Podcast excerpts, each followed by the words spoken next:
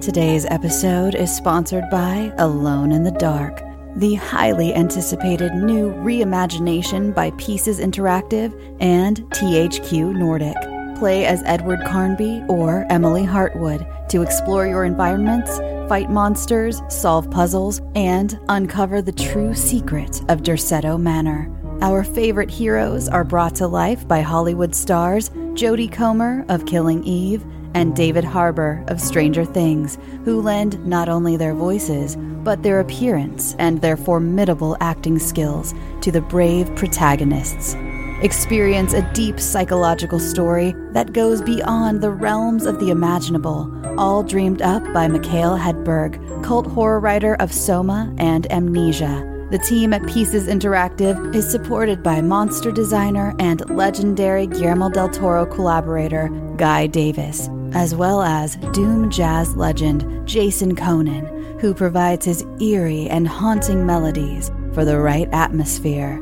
Alone in the Dark is available March twentieth on P S five, Xbox Series X S, and P C. Pre-order your copy now and escape into the dark.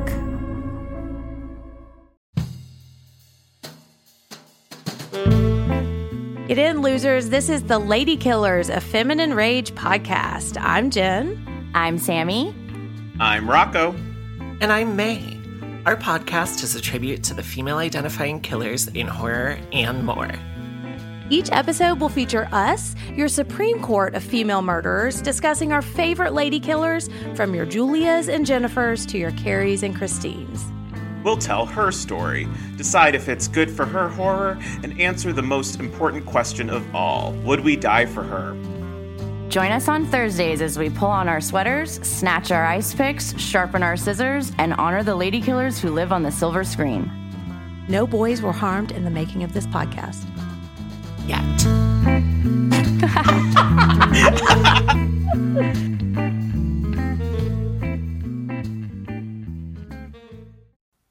Hi, I'm Anna Marie Cox. I'm an adjunct loser and a co-host of a new podcast called Space the Nation. I've been covering politics for over twenty years. My co-host, Dan Dresner, is a professor of international relations at Tufts University, and we're both huge science fiction nerds. So our podcast is about the politics in science fiction, how characters and plot lines deal with power structures and alliances, economic forces and class struggles, and how these events reflect historical events and are explained by real political theory. We also do some serious fan personing. If you're a Stephen King fan listening to a two-hour Stephen King podcast, I think you'll like it. We just finished recapping The Expanse Season five, and now we're moving on to look at things like Ender's Game, Alien, and The Left Hand of Darkness. If you're interested, you can find out more on patreon.com slash spacethenation, or you can get us wherever you get your podcasts. See you there. My friendship to all of you precludes my involvement with any one of you, but if you want to make love, then I do too, and I'll be right there behind you.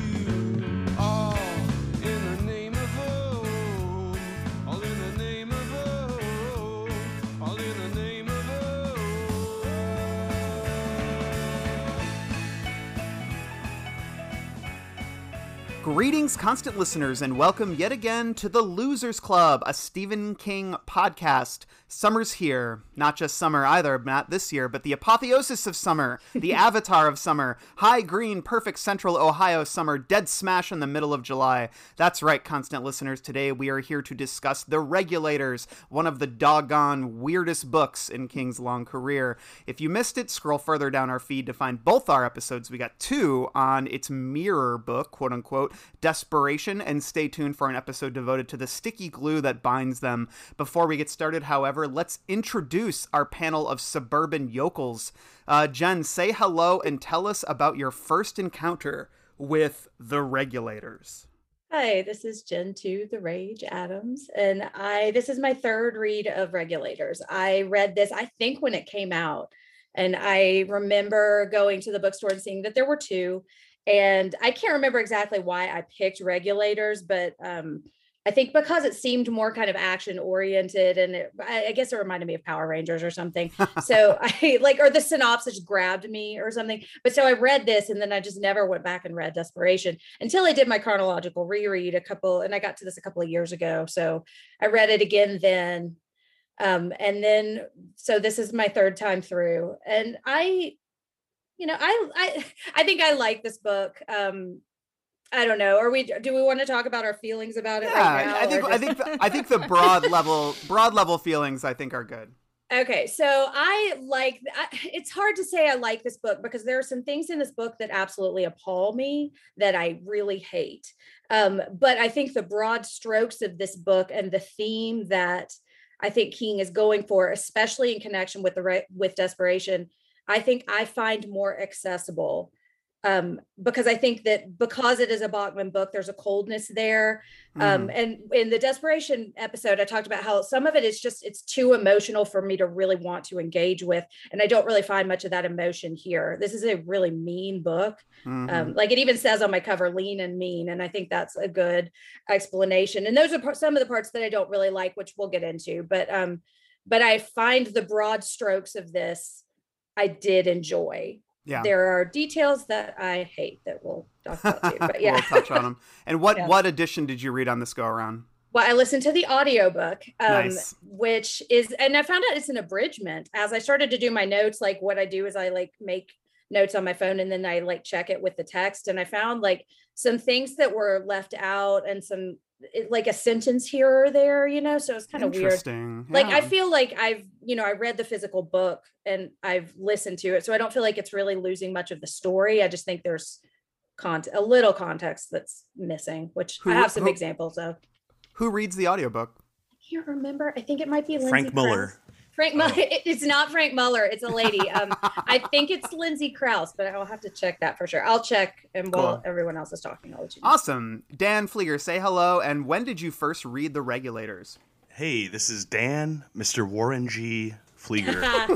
Regulators. um, I actually read this book right after Desperation, so in two thousand five.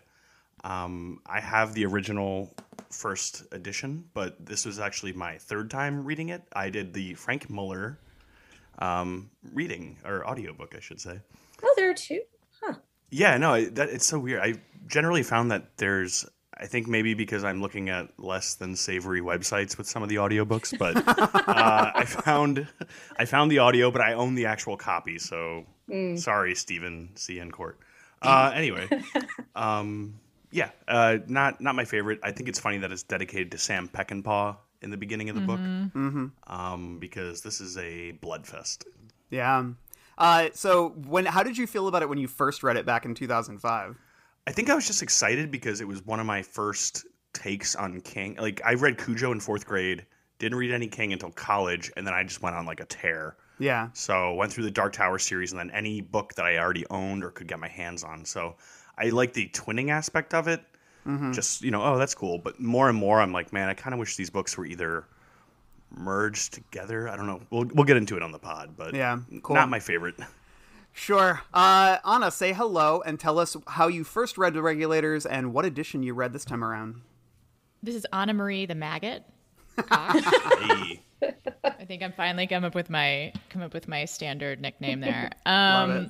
So I'm having trouble placing when I first read this. Like I've said before, like some King was read during my height of my drinking years. So like I mm-hmm. have a very fuzzy memory of a lot of it. Um, but this book I remember really well. In nineteen ninety-six would have been, I was still relatively like functional. So um, I can't place it right away, but I do remember I read it. And I do remember I thought it was really weird then. I don't know if I... I dislike it a lot more now. And it's funny because I'm the defender of like the weird, like trippy King, but this is the sober trippy King, which mm-hmm. I think is maybe not as interesting. Like that's the thing about this this book is I don't think it's interesting. Yeah. Like, you know, what we were saying before about Desperation is that King is really earnest. Bachman is not earnest. Right. Like that's the difference, right? Mm-hmm. And he's not like trying to figure something out. It's yeah. just like violence for violence's sake. And sometimes, and I feel like the gimmick is just for gimmick's sake too. Mm-hmm. Like, I mean, there's some stuff I think is a little bit interesting, and we can talk about it, of course. Um, but I'm reading a first edition, and I have a very, very funny, like, I guess, can people see, like, what this says? Yeah, to me. To me. School oh. is life now. K U B. Oh. And I feel very, very, like, sad and intrigued about that. Like, um, I, I identify. Mm-hmm. And I can see actually doing that to a book myself, being like, fuck it. Like, I, you know, this is my book. I'm giving it to me. Yeah. Um. So, so wait, anyway. So that is, that was in the book when you got it? Oh, yeah, yeah, yeah. Sorry. Oh, wow. Yes. That's to funny. To me, school is life now. Maybe it's possessive. School is life. It does say, it's, well, actually, what's funny is it has school with a, like a quote mark. Yeah. Like, so the whole thing is like, school is life now in a quote. So mm. not an English major, maybe. Who knows? Something was happening for K U B. Yeah. That was like a rough year. Yeah. So That's I do awesome. love the cover. Like mm. I will. The yeah, the cover's really awesome. And you had the first edition? Yeah. Nice. Yeah, this is uh, Rockin' Randall, the Cruel Randall, the Despot Colburn. And um, yeah, I I remember pretty vividly reading Regulators for the first time. It wasn't at the same time as Desperation, because I have like a very specific memory of reading Desperation, which I talked about in the last episode. But Regulators is a book I got from the library, I think maybe a year later or so. And I remember being really intrigued by it, um, perhaps in the same way you were, Jen, because you mentioned the idea of like Power Rangers, like being an appealing thing. And I remember mm-hmm. it was like that for me too, because I was really intrigued, and this remains to this day. I like when, um, I like when books can like take really, really popular things from pop culture. Like not like old, not like, you know, with King where he, it's all like fifties and sixties classic rock, but like really modern, like Power Rangers. Like I'd never seen children's characters like that in a in a horror novel before. Like mm-hmm. that was an interesting concept to me. And when I read this whole concept, and I was really into violent stuff when I was young, so I was really much like,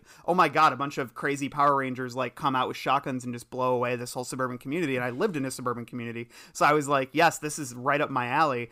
And and yeah, and that remains to this day. And I remember that was sort of one thing, because I'd only read it one time uh, when I was young. And so revisiting it, I was excited because I'm like, I wonder how that stuff kind of holds up. The idea that he sort of created this mini world within it of his own uh, whimsical but also violent children's world and entertainment. Um, and then merging that with kind of this old Western. It was, it's just such a strange idea that really shows, I think, how steeped King is in pop culture and how, especially at that time. And And it was such a far cry from a lot of his other books, you know. Desperation is, is you know, in its way gloomy, and it's in the desert, and mm-hmm. and then uh, Insomnia, and like Dolores Claiborne and Gerald's Game and Rose Matter, like these, those were really intense thematically, and uh, I think I was really drawn to the playfulness of the premise, and so I remember liking it in terms of the gore descriptions are really gnarly, and, and I was really into that at the time, and I love high body counts, at least back then I did, and um, so I remember I enjoyed it for that reason, but I remember feeling a little bit confused and unsatisfied by the ending, which we'll talk about, and I think I felt pretty similar these days. But, you know, Anna, what you said about, like, I think you were just touching on the the coldness and the meanness, uh, Jen, you were mentioning that too, it's, I think, like, I think what stands out to me about Bachman is that I think he hates his characters, like, for the most yes. part. Yeah, yeah, like, I, I think he likes, you know, a couple of them maybe, but he he's really judgmental and nasty about the majority of characters, I especially mm-hmm. um, the women in this book. I think mm-hmm. uh, he, yep. he's, like, like the characters are so fucking mean to these, mm-hmm. like, people who are in the middle of a crisis, and he's like, stop crying, you know? Right. And it's just like, she just saw her parents get oh, murdered. Oh, God, and those two young men who are just like him getting like revenge on the jocks he must have like, yeah seriously hated in high school, like yeah the the hunky Reed boys. um yeah so So yeah, let's let's pop and talk about the history of this book a little bit. I think that like surprise, there was actually surprisingly quite a bit of it. Um, it was released by Dutton on September twenty-fourth, nineteen ninety-six, alongside Desperation, uh, published under the name Richard Bachman, his pen name. Uh, this was his first Bachman book in ten years since Thinner, and uh, it won't be his last. Uh, spoiler alert. Uh, so, uh, and then a note. There was a note at the beginning of the book that explains why we're getting a new Bachman book, and I'm going to read it for you all right now. Before his death from cancer in late nineteen eighty-five, Richard Bachman published five novels. In nineteen ninety-four, while preparing to move to a new house, the author's widow found a cardboard carton filled with manuscripts in the cellar. These novels and stories were in varying degrees of completion. The least finished were longhand scribbles in the steno notebooks Bachman used for original composition. The most finished was a typescript of the novel which follows. It was in a manuscript box secured with rubber bands, as if Bachman had been on the verge of sending it to his publisher when his final remission ended. The former Missus Bachman brought it to me uh, for evaluation, and I found it at least up to the standards of his earlier work. I have made a few small changes, mostly updating certain references, substituting Ethan Hawke for Rob Lowe in the first chapter, for instance, but have other otherwise left it pretty much as I found it. This work is now offered, with the approval of the author's widow, as the capstone to a peculiar but not uninteresting career. My thanks to Claudia Eshelman, the former Claudia Bachman, Bachman scholar Douglas Winter, Elaine Coster at New American Library, and to Carolyn Stromberg, who edited the earliest Bachman novels and validated this one. The former Missus Bachman says that to the best of her knowledge, Bachman never traveled to Ohio, although he might have flown over it once or twice. She also has no idea when this novel was written, although she suspects it must have been late at night. Richard Bachman suffered from chronic insomnia. And that was a, a message from Chuck Verrill, New York City. That's uh, King's longtime editor. Um, so, yeah, some cheeky play uh, going on there. And uh, King himself actually, you know, kept up the ruse in a statement that was in the press materials for the book. He said, "The most interesting thing about The Regulators is that Bachman and I must have been on the same psychic wavelength. It's almost as if we were twins in a funny way, like the Reed Boys." So um, sure. Like everyone knew he was Bachman here. Yeah. Right. Like, okay, yeah. This reminds me, I just want to say, like, of him being in a band. Like, it mm-hmm. is so self-indulgent. It is like, yeah. so like, he, I'm sure he was giggling the entire time. Like, you know, like I'm yeah. having so much fun with this. Yeah. And I think that's, I think that's part of the fun of Bachman with him is that I think he it's, finds it's fun for him. I mean, right? like, I don't know exactly. if that translates into fun for the rest of us. Yeah. They, they describe it as Stephen King without a conscience, but I'm like, uh, maybe it's Stephen King without a proper manuscript sometimes. Um, yeah. And I say that as a fan of most of the Bachman books, but yeah. I think at this point, maybe, I don't know, cat's out the bag, everyone knows it's him, and it sort of it it's doesn't hold up anymore, to some Steve. Of the other yeah that joke's not funny anymore. Um, this is the, it's Stephen King without an editor. I mean, like, in a yeah. self-editor too, like it's him. Yeah, it's like no editor editor and no self-editor, like yeah, yeah. I don't know that you would get this published on its own if it didn't have the tie-in um to Desperation, so. Right.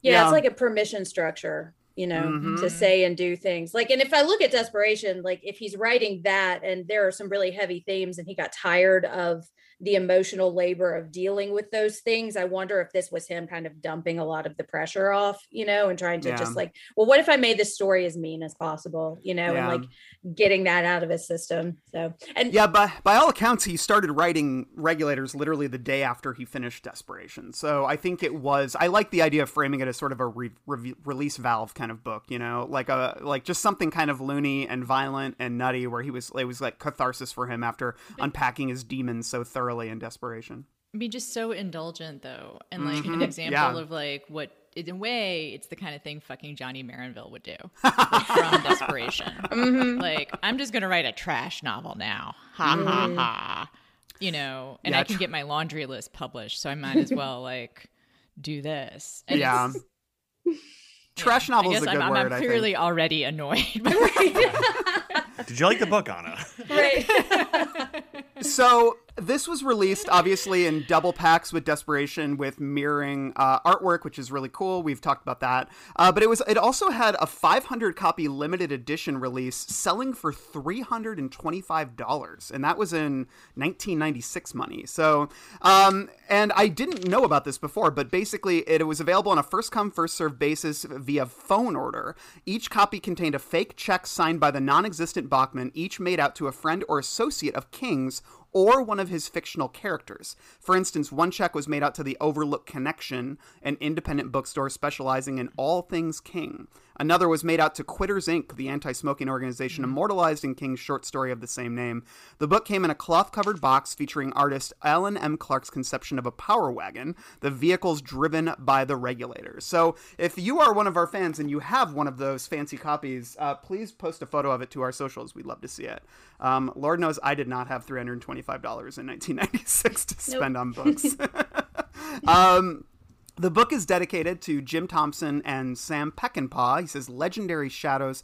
Sam Peckinpah, the uh, filmmaker, uh, you know, The Wild Bunch, Straw Dogs, um, a lot of Western, very violent.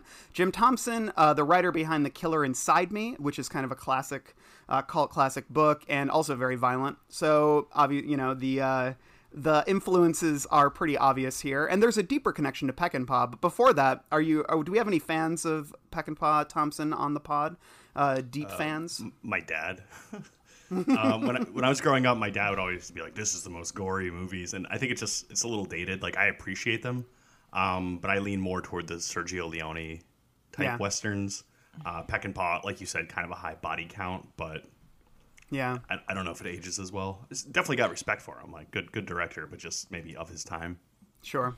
Yeah, I was never. Um, I've seen Straw Dogs, but I've not seen Wild Bunch. Uh, so I've got I've got some blind spots when it comes to that. And Thompson, I've never read, but I have some oh. friends who are very into him. You Thompson is Killer Inside Me, especially, and also it involves a psychopathic sheriff, as I recall. Mm. Like that's the main character. Yeah, is a you know it's a portrait of a sociopath.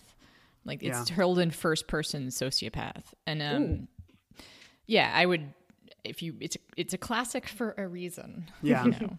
yeah, I know um, they made a film like maybe a decade ago or something with uh, Casey Affleck. I'm gonna double check. I'm gonna yeah. double check that it was a sheriff, but I'm pretty sure.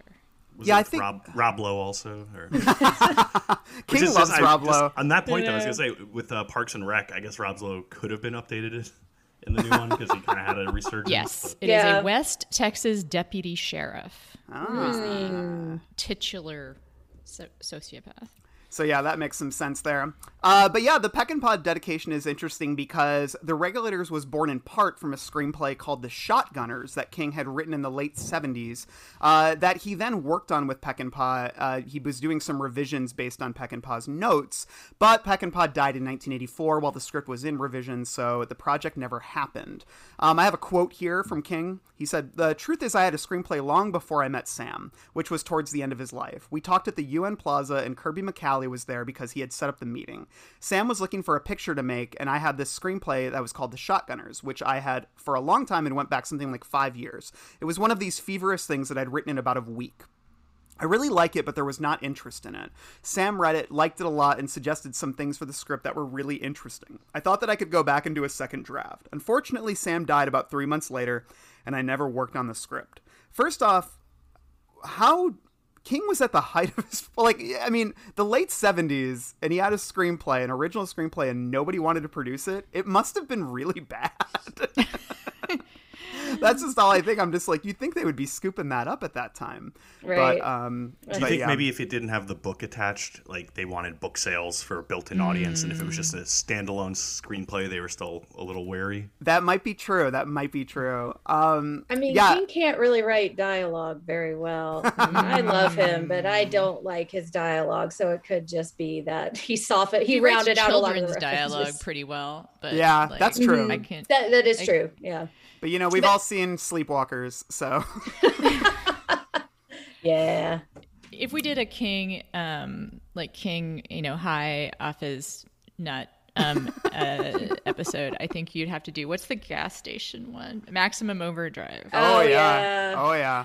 Well, and when I say I don't think he writes dialogue that well, like, I think it's when the dialogue is on a screen and I don't get all of the background information about the thought processes. That's when it stands out to me. Because I agree. Yeah. And I think he does write chil- children's dialogue very well, but we just lose a lot of, I think, what makes the dialogue make, it gives the dialogue context, you know? So if yeah, we talked a, about that on the last stand episode, uh, because he wrote that one and how, you know, a lot of his dialogue just works better on the page, like inherently, you know? Yeah. So yeah. So um, King's story was also modeled in part after Peckinpah's The Wild Bunch. Both have a character named Major Pike. One can also draw a line between Regulators and Jerome Bixby's It's a Good Life, the story of a child who controls reality, made famous by The Twilight Zone and its nineteen eighty-three movie.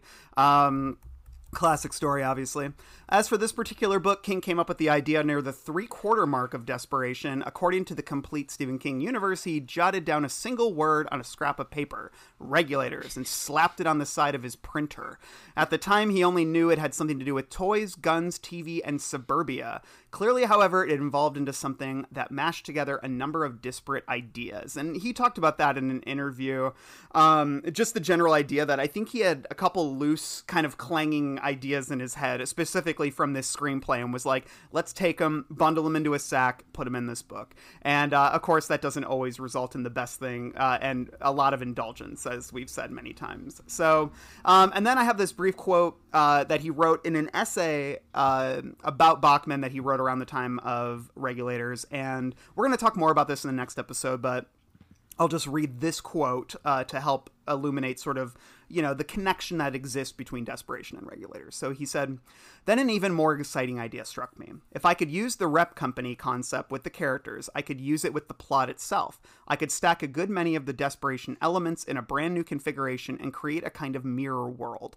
I knew even before setting out on this course that plenty of critics would call this twinning a stunt, and they would not be wrong, exactly. But I thought it would be a good stunt, a good stunt, maybe even an illuminating stunt, one which showcased the muscularity and versatility of story, it's all but limit limitless ability to adapt a few basic elements into endlessly pleasing variations, its prankish charm. And uh, just to add context to the repertory company idea, he said um, that he used the characters from Desperation like the members of a repertory company acting in two different plays. Um, and yeah, so then we had, then he did that with the plot as well. And uh, the final bit of history here is this has never been adapted, uh, but King did tweet in twenty fourteen that Regulators was being considered as a T V series at the time, but nothing has come of that thus far. Do you guys think it would make a good T V show? Yeah, I think so. Yeah. It, it feels pa- like I think, I mean, you'd have to change a lot of details, but like it seems paced well. I think I could see it going for about eight episodes. And also I could see it expanding. Yeah, you know. I think it'd be a good limited series. I think mm-hmm. that it's flaws would not be as obvious yeah. in a series, and I think you'd have to slim it down in a way that would probably be useful. You'd probably have less poop. So uh-huh. that yeah, would no, be I good. Actually, I, I think this might have actually worked better as like a mini series than a book yeah. versus uh-huh. Desperation, which I think works better as a book than the T V yeah. movie. Um, yeah, I, I think some of the visuals and the fighting and the action would have been better realized on screen than on page here. Mm-hmm. Yeah. Well, it makes I me found wonder. myself looking oh. for um, fan art of this book because I actually had trouble conceptualizing some of like the dream floaters. Like I kept mm-hmm. on trying to like picture like what is he actually talking about here? So, and did you find but any? There's not a lot. Really? There's not a lot of fan art for it. Yeah, no, I, I was I kept pulling back to with uh, Power Rangers, which when mm-hmm. Randall, I think me and you were about the same age, like third, yeah. fourth grade, when it was on T V and sort of a take on Voltron. So every time they talked about Motocops, I was visualizing the Power Rangers. Yeah. Mm-hmm. But it never quite got there for me. And now mm-hmm. I kind of want to look up the fan art. I'm sure there's like a Deviant Art site with like I don't know, some horrible images, but it is See, funny. I, yeah. Oh, go ahead, Jen.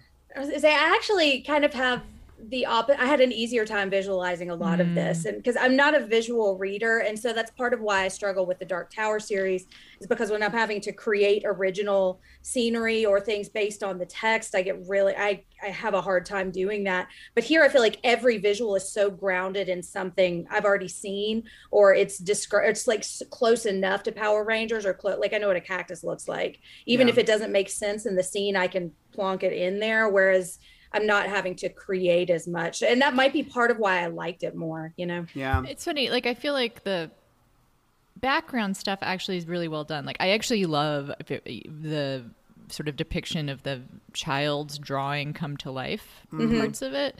It's really literally the dream floaters that I was like, wait, what is yeah. he? I don't yeah. know. No, I anyway. agree with that. It's not yeah. completely fleshed out either, I think. Like, sure. Yeah. Like, he knew exactly what he was talking about. Right. So. Like, we can't actually watch this show, Steve. Like, we... Yeah. It's not, you know... You had to tell us um, a little bit. Yeah. A few quotes from King on Regulators. He said, I used to have these activity books that I played with on rainy days when I was a kid. They had this trick where you could get an interesting look at your face, a different look of your face, by placing a mirror perpendicular to half of your face. It makes a reflection that is a whole face. In a way, that is what the Regulators and Desperation are. He also uh, had this quote about Richard Bachman that I thought was interesting. He said, obviously, I'm Richard Bachman, and when I write as Richard Bachman, it opens this part of my mind. It's like this hypnotic suggestion where I become my idea of who Richard Bachman is. It frees me to be somebody who is a little bit different. In a way, The Regulators and Desperation are really different books. However, that makes what makes them interesting isn't the differences, but the similarities. And we can talk more about that later because I'm not sure. Um, so wow, it's so weird to hear his own words, though, like the freedom, limitless, endless. Yeah. You know, he makes it sound like he can do whatever he wants. And I, I actually, I don't think this is as big of a swing as maybe he's placing it. Um, sure. Yeah. Like, I think he, it would actually would have been better if he would have went just hog wild. I wonder where this is sort of in his sobriety journey, because he relapses at some point in the late nineties, right? If oh, he does, I'm not sure, yeah. I'm trying to remember. There's a relapse that's relatively, like, he relapsed around, you know, whatever, the big accident. Like, that's... Yeah. Um, because this is real, like, not humble thinking, mm-hmm. you know? Yes. Like, yeah. The humility is, maybe he wasn't hitting as many meetings as you should. I mean, this is, like, me projecting a little bit, but, like, mm-hmm. I agree that him thinking how hot shit this is, like, is really off-putting. Like, I was actually, so, I, like I said, we did I did a discussion about Ender's Game recently, and the Orson Scott Card introduction to Ender's Game almost ruins it because he fucking loves that book and thinks yeah. it's really special and talks about how important it is and how many children write him about how they see themselves in it. When I'm like, that's not necessarily good, Orson. Like, and King's intros generally are pretty humble. Yeah, mm-hmm. like it's very he, true. He really sort of sees himself as a servant of his own writing most of the time. Obviously, yeah. Like, when he writes that, he does not see him as a himself as a servant of his muse. Like, yeah. Anyway, yeah. Which I think me... is interesting because he's not yeah. writing as like he's writing as Bachman, and so I guess he sees Bachman as not that, you know, which mm-hmm. is why yeah. I don't like his Bachman books as much. Yeah, you know, it's interesting that we bring all that up because this was his era of gimmick gimmickry. Like he did, he re- the same year he released uh, Green Mile in, you know, multiple installments, um, sort of channeling Dickens in that way. And then he also, this was around the time that he kind of, you know, in a way pioneered the ebook industry by releasing Riding the Bullet, and then also was doing The Plant, uh, which he was releasing online in segments so long as people paid for it. Um, and then, of course, he stopped because people weren't paying for it, which I will always say, I've talked about this before, it was as me, I was really young at the time. I didn't have a credit card and it was really hard for me to buy things online at that time. So I did not pay for it, but that was only because the technology was very, very primitive at that time. Uh, so if he tried oh, yeah. it again, I would happily give him three dollars to read a ch- new chapter from The Plant. Even if you had a credit card, they would have to use the machine, the cha-chunk. Oh yeah. Mm-hmm. You know? Yeah, it's wild. So send somebody to your house.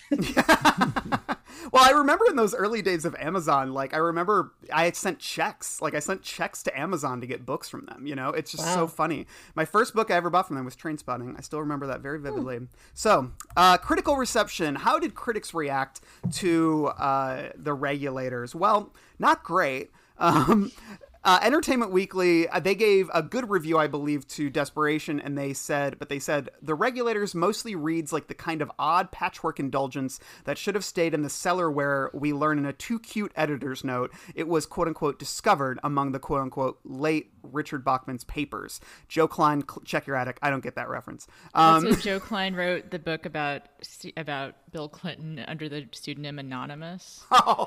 And there was this whole, like, actually, like, this is, I'm like, at least ten years older than all of you.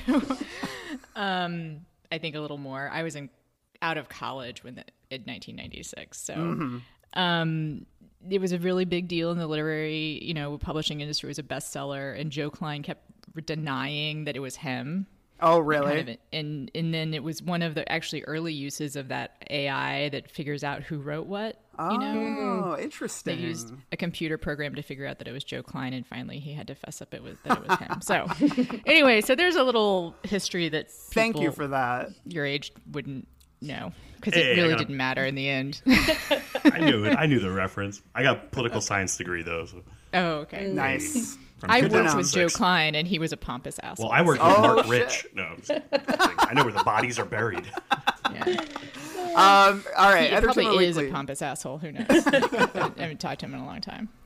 The Laborious Story, which is not a sequel, not a prequel, and not worth bothering with, finds a bunch of addled Ohio suburbanites defending themselves against gun-toting monsters in a place that, as one character explains, is partly the Old West as it exists on T V and partly a place called the Force Corridor, which only exists in a T V cartoon version of the twenty-third century. Got it? Me neither. The Regulators reeks of desperation, and not in a good way. After thirty-seven books, King's earned the clout to publish one this silly, and even his most devoted readers have earned the right to skip it. But not us, because we are an exhaustive Stephen King podcast.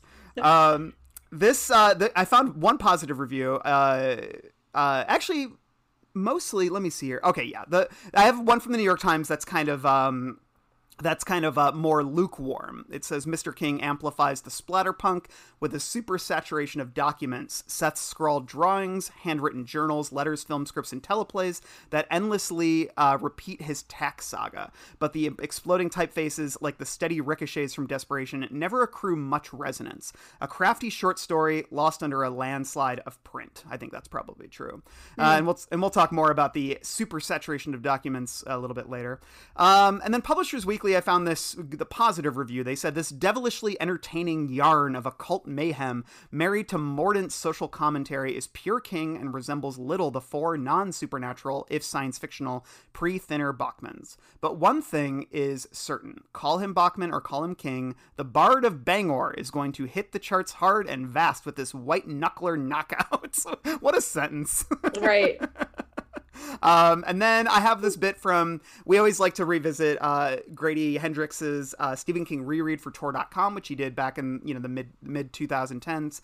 And uh, he always kind of begins his reviews with sort of a, a capsule review that I like. He says, the title for The Regulators came to Stephen King first, the gimmick came second, and the book came third. And like one of Roger Corman's A I P productions where the poster and title were developed long before anyone started writing a script, the results are one percent inspiration, ninety-nine percent exasperation.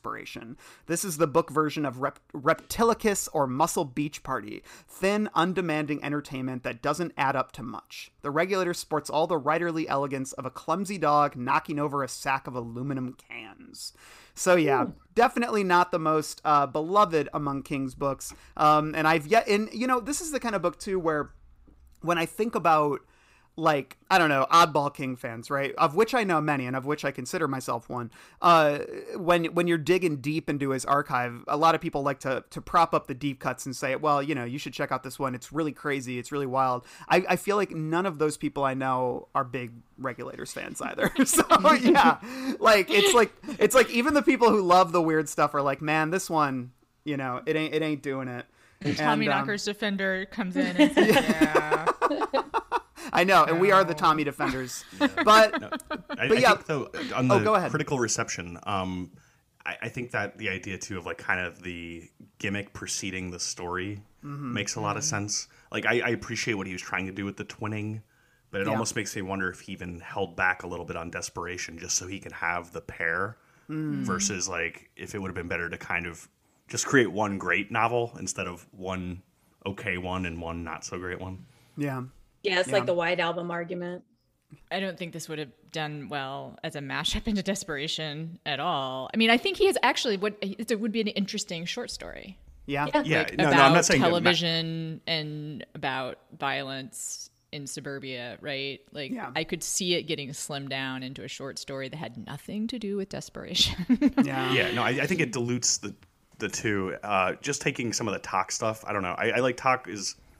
Maybe a little bit more of an active character in The Regulators, but I don't know. I just think he kind of watered watered it down for the effect of the twinning, which, again, I appreciate the the attempt here. But yeah. Yeah. And I am not, I don't necessarily say I'm going to be a Regulators defender because I don't know if I like it that much, but like I do enjoy the gimmick. And I think this kind of helps me clarify how I feel about Desperation. Mm-hmm. And I, I don't want to talk too long about that because I've got more thoughts about it for the mashup episode, but yeah. Yeah, I, I do enjoy like the twinning aspect of it. And it kind of just helps me see things in another way. Mm-hmm. You sure. Know? Yeah. Yeah, I do think that there is some complementary moments, like moments where I feel like I understand perhaps Johnny a little bit more, like, or at least an aspect of him that I didn't know before. So yeah. I do think that's something we can discuss in the next episode. But yeah, let's uh, hop into the book itself here. I'm going to read a synopsis that I pulled here. I believe this one's from Amazon. I was because like the one from my book, I have the Signet edition um, with the T V uh, behind some barbed wire on the cover. Mm. And, you know, the the... Um, basically, the synopsis here is just really basic. There's a place in Wentworth, Ohio, where summer is in full swing. It's called Poplar Street. Up until now, it's been a nice place to live. The idling red van around the corner is about to change all that. Let the battle against evil begin. See, um, and that hooks me. I want yeah. to read that book, you know, and that's probably why I picked this over Desperation. It's just, right. There's a lot more than just that paragraph. Yeah, and I'll add too, Jen, like I think that is something that drew me into was the the suburban aspect, because I was yeah. I grew up in the suburbs of Detroit, and mm. I it was very it was honestly rare for me. Like when I was in school, I wasn't reading books that were about the suburbs, you know. And obviously mm. there are many many books about the suburbs, but there weren't, at least in the realm of literature that I was reading at the time. Mm-hmm. I felt like I wasn't seeing any books that reflected my day to day, and of course this book doesn't reflect my day to day, but it did to some degree resemble the neighborhood that I grew up in. Yeah, so, same. Um, all right, I'm going to read the synopsis from Amazon. It says, it's a gorgeous midsummer afternoon along Poplar Street in the peaceful suburbia of Wentworth, Ohio, where life is as pleasant as you could ever dream it to be. But that's all about to end in a blaze of gunfire and sudden violence, forever shattering the tranquility and the good times here. For the physical makeup of Poplar Street itself is now being transformed into a surreal landscape straight out of the active imagination of the innocent and vulnerable Seth Garin, an autistic boy who's been exposed to and possessed by a horrific otherworldly force of evil, one with sadistic and murderous intent, and who is willing to use whatever means necessary to grow ever stronger. Um, does anybody have another synopsis that they have that perhaps hook them, or... anything interesting? What does it say in the in the original edition? Yeah, the original edition. Okay. Yeah, author of the best-selling novel Thinner and four thrillers that have sold millions in an omnibus edition called The Bachman Books, the late Richard Bachman has been described as Stephen King without a conscience. Now he performs an eerie encore with the post with the post humorous the posthumous posthumous release of The Regulators, a harrowing story of a suburban neighborhood in the grip of surreal terror. It's a summer afternoon in Wentworth, Ohio, and on Poplar Street, everything's normal. The paper boy is making his rounds. The Carver kids are bickering at the corner convenience store. A Frisbee is flying on the Reed's lawn. Gary Soderson is firing up the backyard barbecue. The only thing that doesn't quite fit is the red van idling just up the hill. Soon it will begin to roll, and the killing will begin. A quiet slice of American suburbia is about to turn to toast. The toast. mayhem rages... The mayhem rages around a seemingly still point, a darkened house lit fitfully from within by a flickering television screen. Inside, where things haven't been normal for a long time, are Audrey Weiler and the autistic nephew she cares for, eight-year-old Seth Garin. They're fighting their own battle, and its intensity has turned two forty-seven Poplar Street into a prison house. By the time night falls on Poplar Street, the surviving residents will find themselves in another world, one where anything, no matter how terrible, is possible. And where the regulators are on the way. By what power they have come, how far they will go, and how they can be stopped. These are desperate questions, and the answers are absolutely terrifying. Good book. That would be a great book. I know. That's and that's like the, the broad strokes of that are what I like about the story, you know? Also, I wonder if he snuck the word regulators into his Desperation blurb. You know? Yeah, yeah, I'm actually curious. I could go grab it if you want.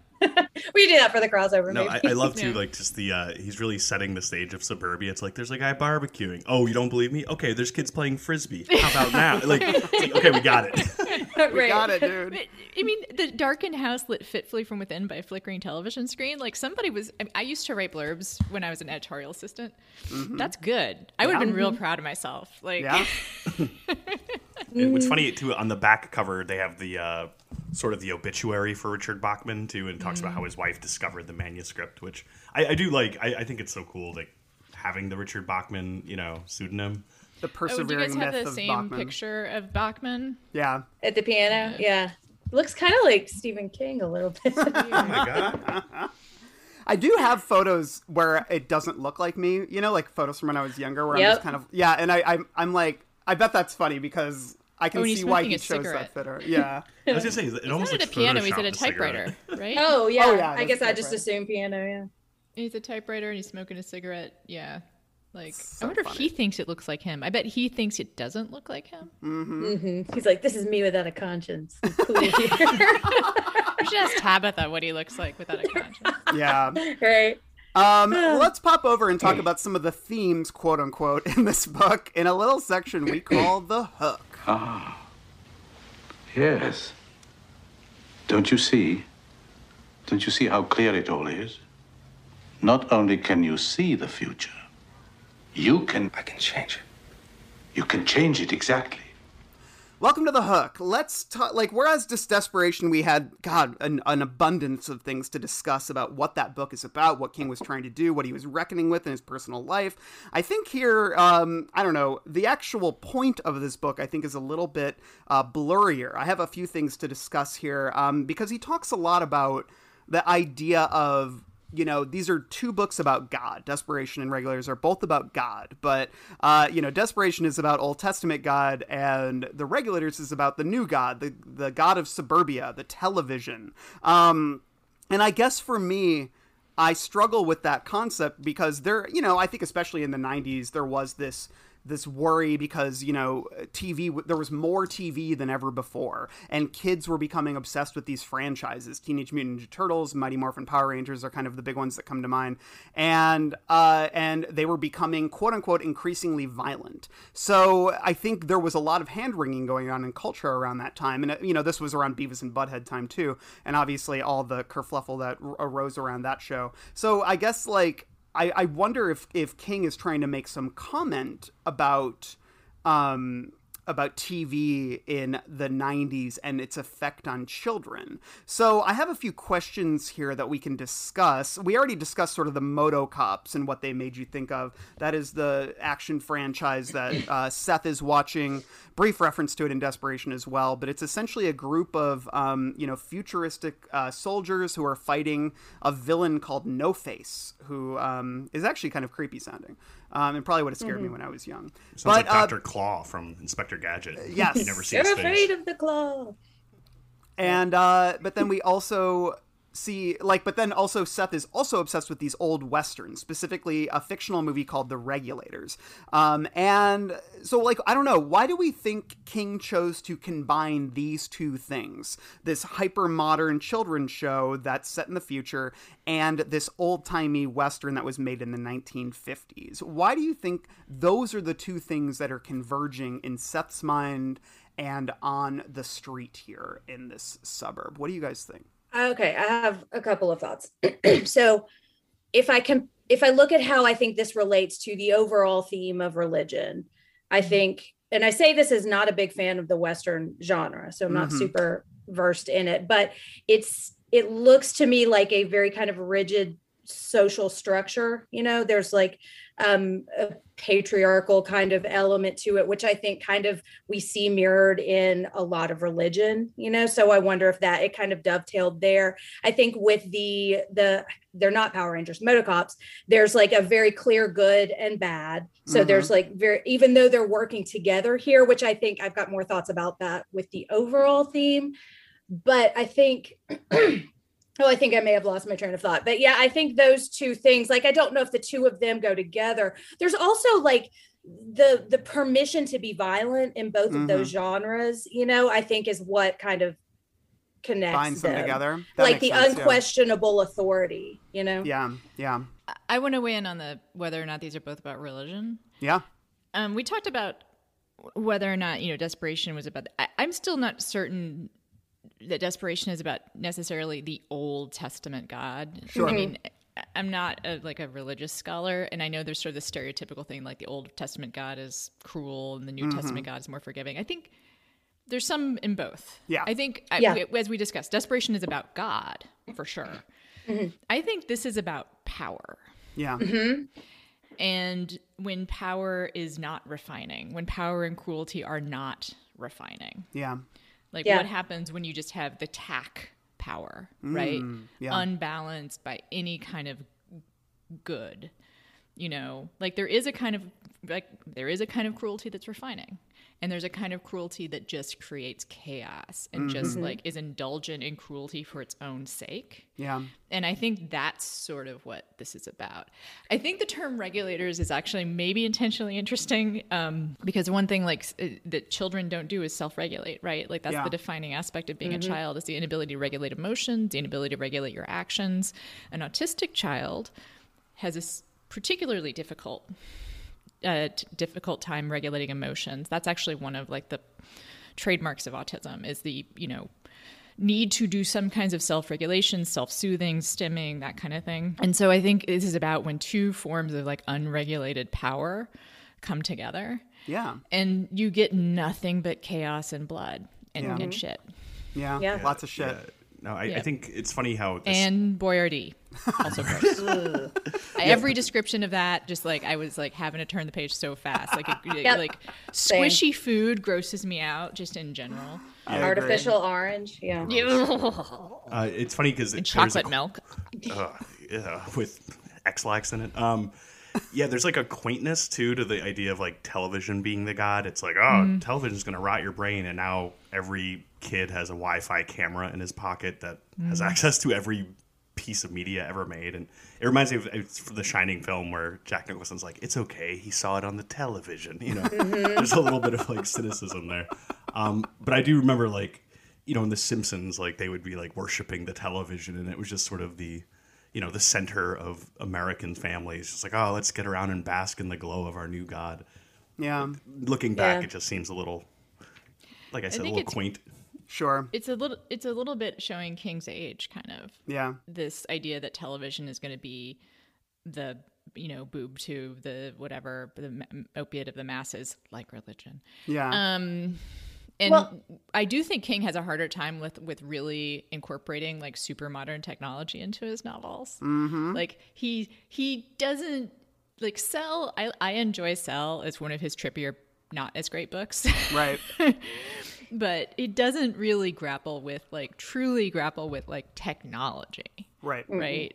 Tries um, to. And what, yeah, tries to. And again, his earnestness in that makes it sort of easier to take. But, like, I think he's really, this is just, he's st- stuck in the television age. Like, that is how he grew up. And his he has a pretty subtle understanding of how T V works yeah. on us. Um, but, yeah, I don't. And this is a good book of its era in a way. Like, this is a good picture of how people thought about yep. television. Absolutely. You know, in the mid nineties. Um, yeah. And in that way, it's kind of a snapshot or a, you know, a snapshot of that particular moment of media criticism. Yeah. Yeah, especially um, in suburbia. Yeah. Mm-hmm. Yeah. And also yeah. there's the, there's that legacy too of like, I mean, he, you know, like the kid is watching an old Western on T V mm-hmm. and there's a history of bringing Japanese stories into mm. the Western genre, right? With like Seven Samurai and such. Um, mm. You know, and even then like Power Rangers is a Japanese import, but I just, it's funny to be like, oh, Motocops, like Power Rangers, and him trying to draw it back to like an old dusty Western T V show. It just doesn't quite get there for me. I was going to say one about the, about the, why these two genres mm-hmm. is that they're genre. Yeah. You know, mm-hmm. um, and it's true that children, not just autistic children, tend to love genre and tend to love like pop music mm-hmm. because of the structure and the familiarity that you get. Like the Ramones are really, kids love the Ramones. Yeah. Like, mm-hmm. you know, because it's all three minutes long or two yeah. minutes. And, um, and they sound a little bit alike. I mean, I love the Ramones too, but you know, like mm-hmm. they're definitely playing within a structure. Right. And I can see how, again, a, a child that had trouble self-regulating, the structures of these shows would be soothing. Yeah. Mm-hmm. Well, and I see kind of I love that. Law and Order for the same reason.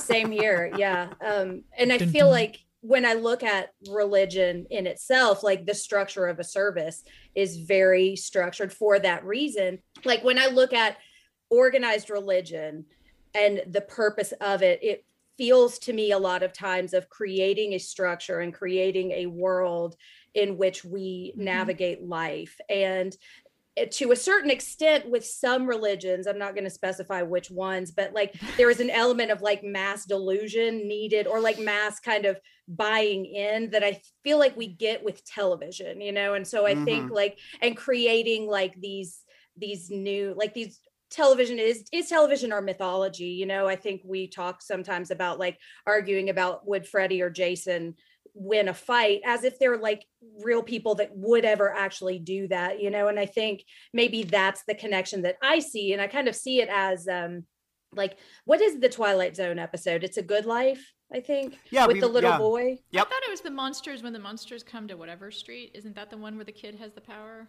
Uh, when I was doing my research, it was uh, It's a Good Life. Yeah. And I think of the Simpsons episode, honestly.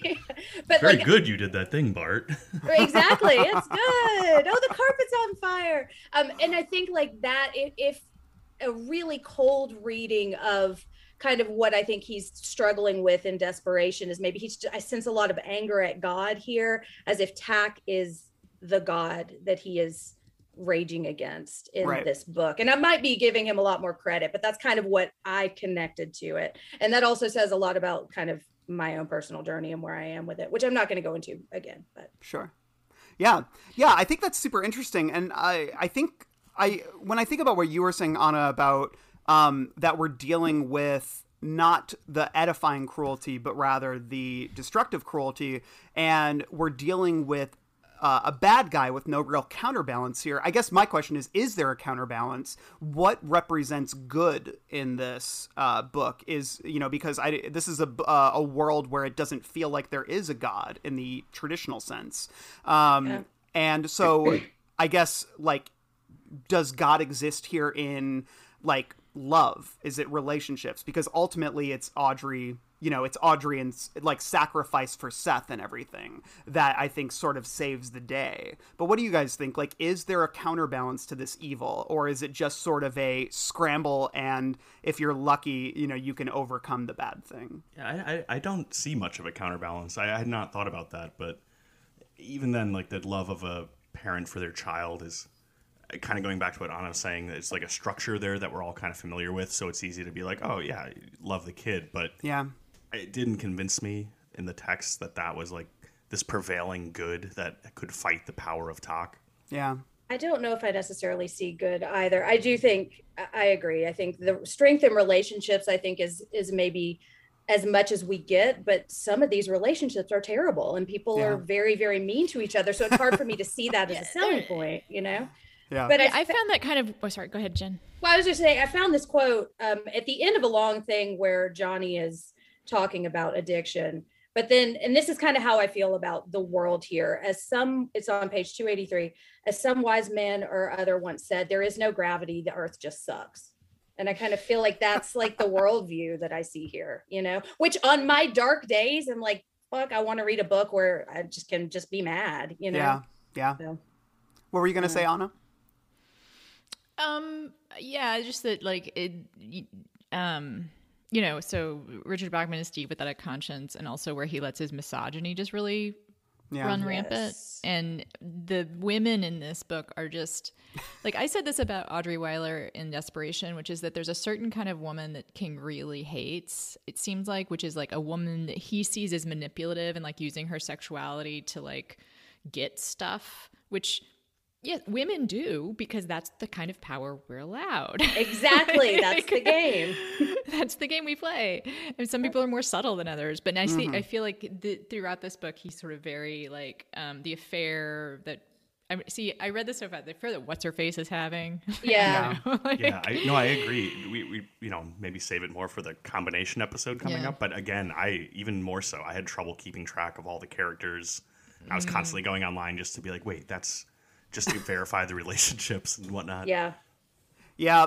Yeah. I think um, with, yeah, because I, I don't know. I just, I've been thinking a lot about this idea of the counterbalance and whether there is like good here, but most of these characters are so nasty, you know, and they're so, they're so, there's, there's like, most of them are caricatures of like really shrill, um, or drunk suburban people, you know? Yeah. Like, it's a really cynical view of the suburbs, I think. And I think, like, the most level-headed one is the guy who moved there on a lark, you know, Johnny, um, yeah. who, like, moved there from, you know, the city or whatever to get away from things. And, yeah, and I guess, like, I was thinking, like, who's the good guy here? You know, is Audrey the good guy? Is Johnny the good guy? And, um, but... It, it never really quite feels that way. Uh, they nobody really feels like heroes here, you know? And I think that's probably the point, um, is that question of who is the hero in this world without a god, perhaps.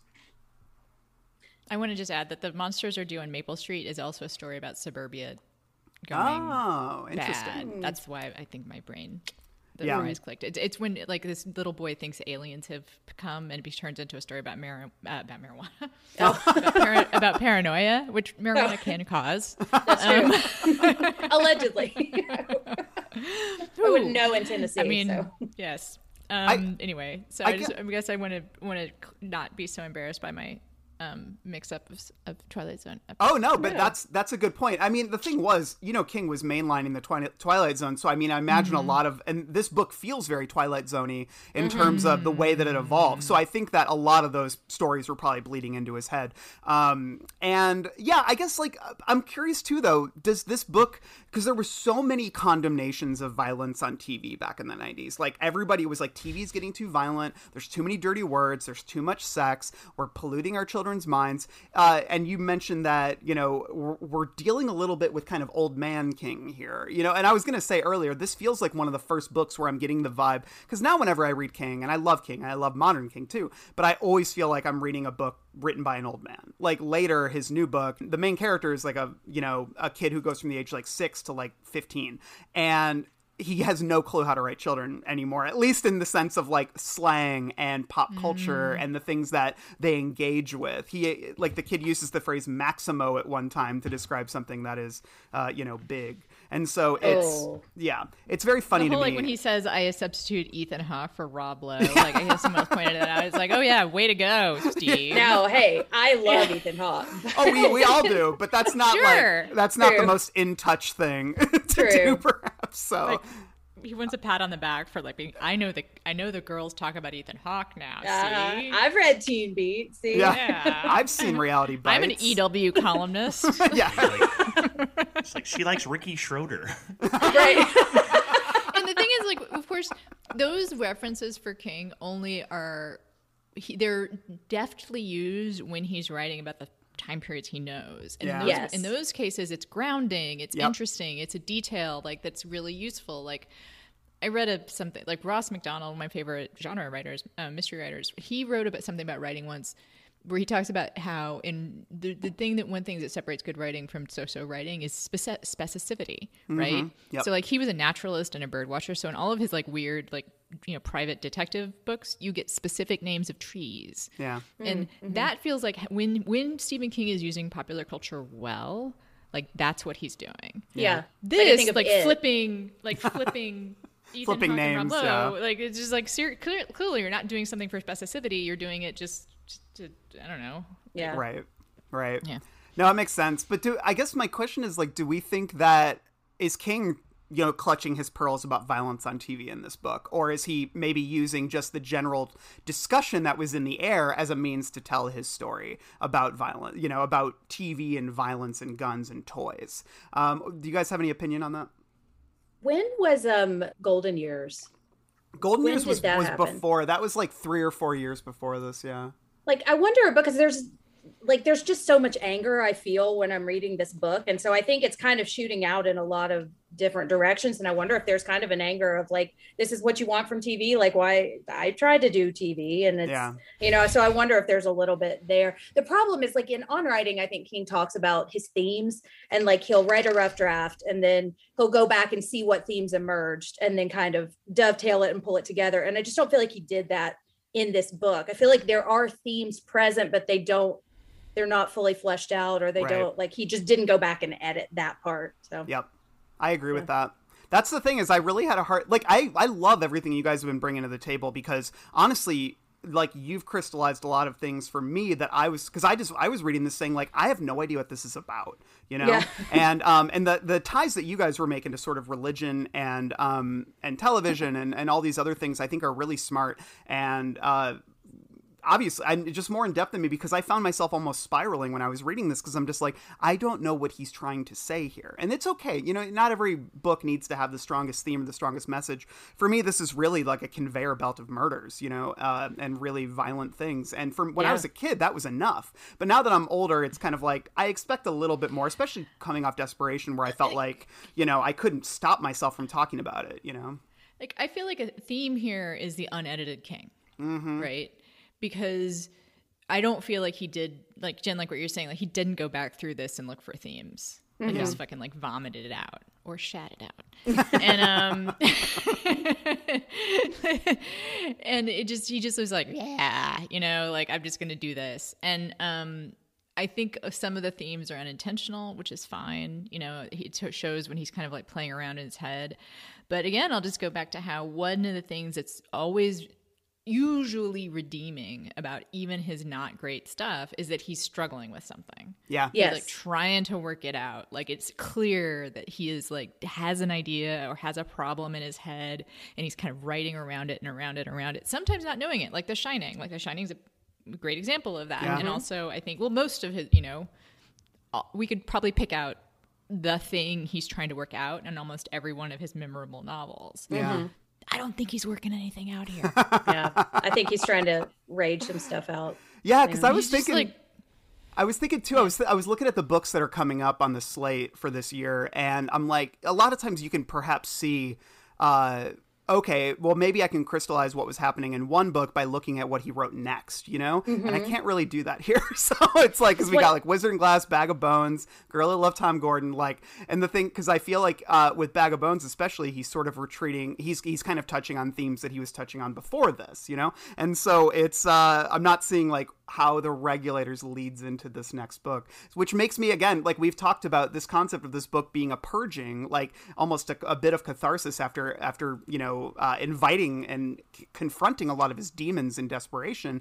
This book just feels like a big vomit, you know, which isn't a bad I'm thing. I'm gonna go but, with um, shit. Yeah, really shit. No, there's like a sliding helplessness to it, yeah. or something. Yeah. To quote it's later, just, he's he's he's eliminating his waste. Yes. yes. Yeah. yeah. Uh, and I, and I what were you uh, saying on yeah. that on that point though too? Like, it's, you think of it's, you know, mid nineties as post Cold War, and kind of yeah. to your point, Randall, of not having necessarily the balance of good and evil.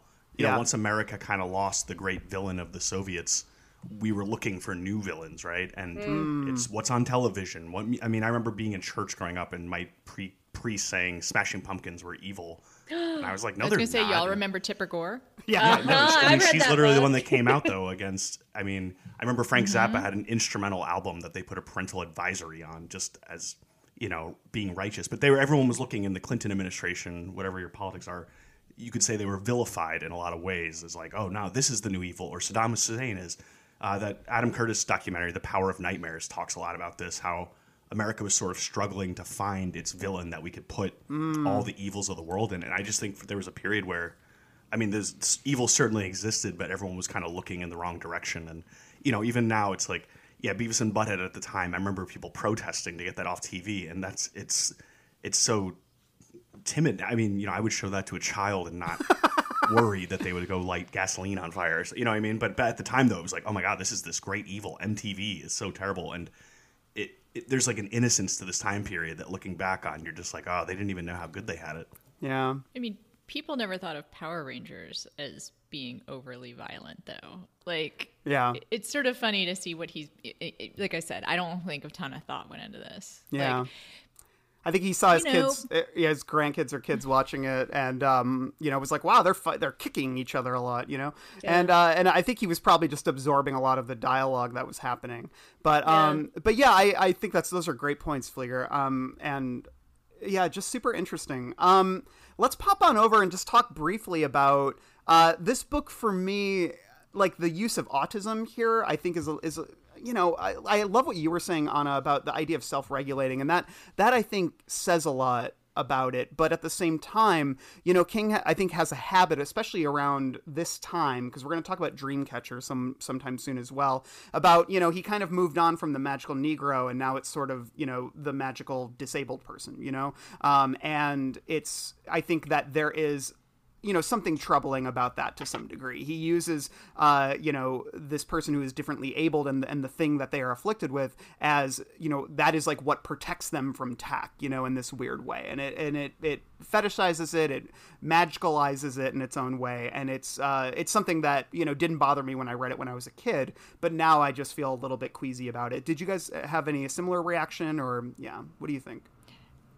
I, I'll say that just because I see the self-regulation theme or idea does not mean I'm defending that. Oh, of course, of that yeah, kid. yeah. And I mean, yeah, it, it does not help people with disabilities when you make them magical in yeah. the same way that it's not good to, you know, make magical people of different races. Like it's mm-hmm. and it's it's so condescending. And I know he doesn't realize he's doing it, but it's just I think he still doesn't know that. Yeah. Right. Yeah. The autism thing is my big, big issue with this. And, you know, I say that as I, when I was teaching, I worked with a lot of kids on the autism spectrum. And I feel like this is, like we said earlier, this is like a snapshot in time. I feel like this is a snapshot in understanding of autism, although I think maybe King is a little bit delayed on where even they were in ninety-six. Um, And Anna, I think the self-regulation thing, I think that holds up. I just don't think he realized it. Like, I don't no. think he understood uh-uh. that, but I do see that parallel and I like that. I think there's a reading here that talk is autism and that talk, it, the autism is the evil thing that is invading Seth. And I really, really dislike that. Like I, and mm. that, you know, I don't think he was intentionally doing that, but I think there's a way to read that Audrey struggling with this child in her home is what a parent would go through struggling with a differently abled kid in their home. And I feel like it's just, it just feels very cruel, you know, yeah. and not understanding, like the use of the word defective over and over and over again. And there's just really, really bad understanding of what kids with autism are like and act like, which, and there's no understand, there's no one thing. Like the, the saying is, if you've seen one kid with autism, you've seen one kid with autism, because every single person on the spectrum presents differently. And if the spectrum were bigger, we'd probably all be on it in some way. So it's mm-hmm. just, and it's also like really still evolving. Like we're still kind of figuring out, th- there's just a lot that's not known about and it. it. And I feel like he tr- transplants some of the cliches about Down syndrome. Yep. Mm-hmm. Onto um, Seth, because the whole like, oh, but he's so sweet sometimes mm-hmm. is like a thing that you hear people say yeah. about kids with Down syndrome, which I actually don't hear people say. I mean, sometimes having an autistic kid is hard. Yep, yeah. It is. It's mm-hmm. really hard, and like not hard in the ways that it seems to be depicted here. Yeah. Yeah, I so, have a line here pegged to what you're saying, Anna. Um, You know, so basically it's on page one oh four of my Signet edition, and they're talking about how, okay, it wasn't Seth, though, not really. Not the Seth who had sometimes in the early days hugged them and given them brief open mouth kisses that felt like bursting soap bubbles.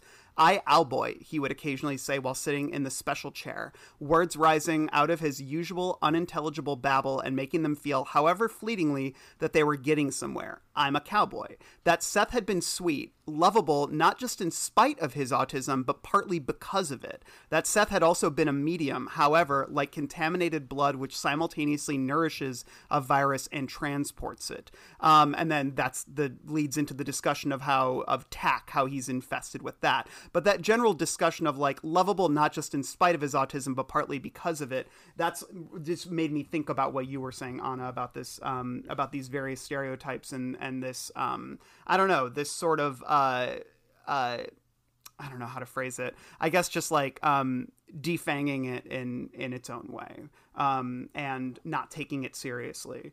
Um, yeah. So I don't know. It's, it's thorny stuff, and it just seems like kind of a crutch in its own way too, which I think King has relied upon in a lot of his different uh, books. And we're going to talk a lot about that with Dreamcatcher when we get there, obviously, because Duddits is, is, you know, a very problematic character. And I think just that general idea of using somebody's, um, you know, disability as a crutch uh, to sort of justify some kind of magical quality is something that, you know, is uh, is an unfortunate habit around this time in his writing. So, um, so any other? Th- oh, go ahead, Jen.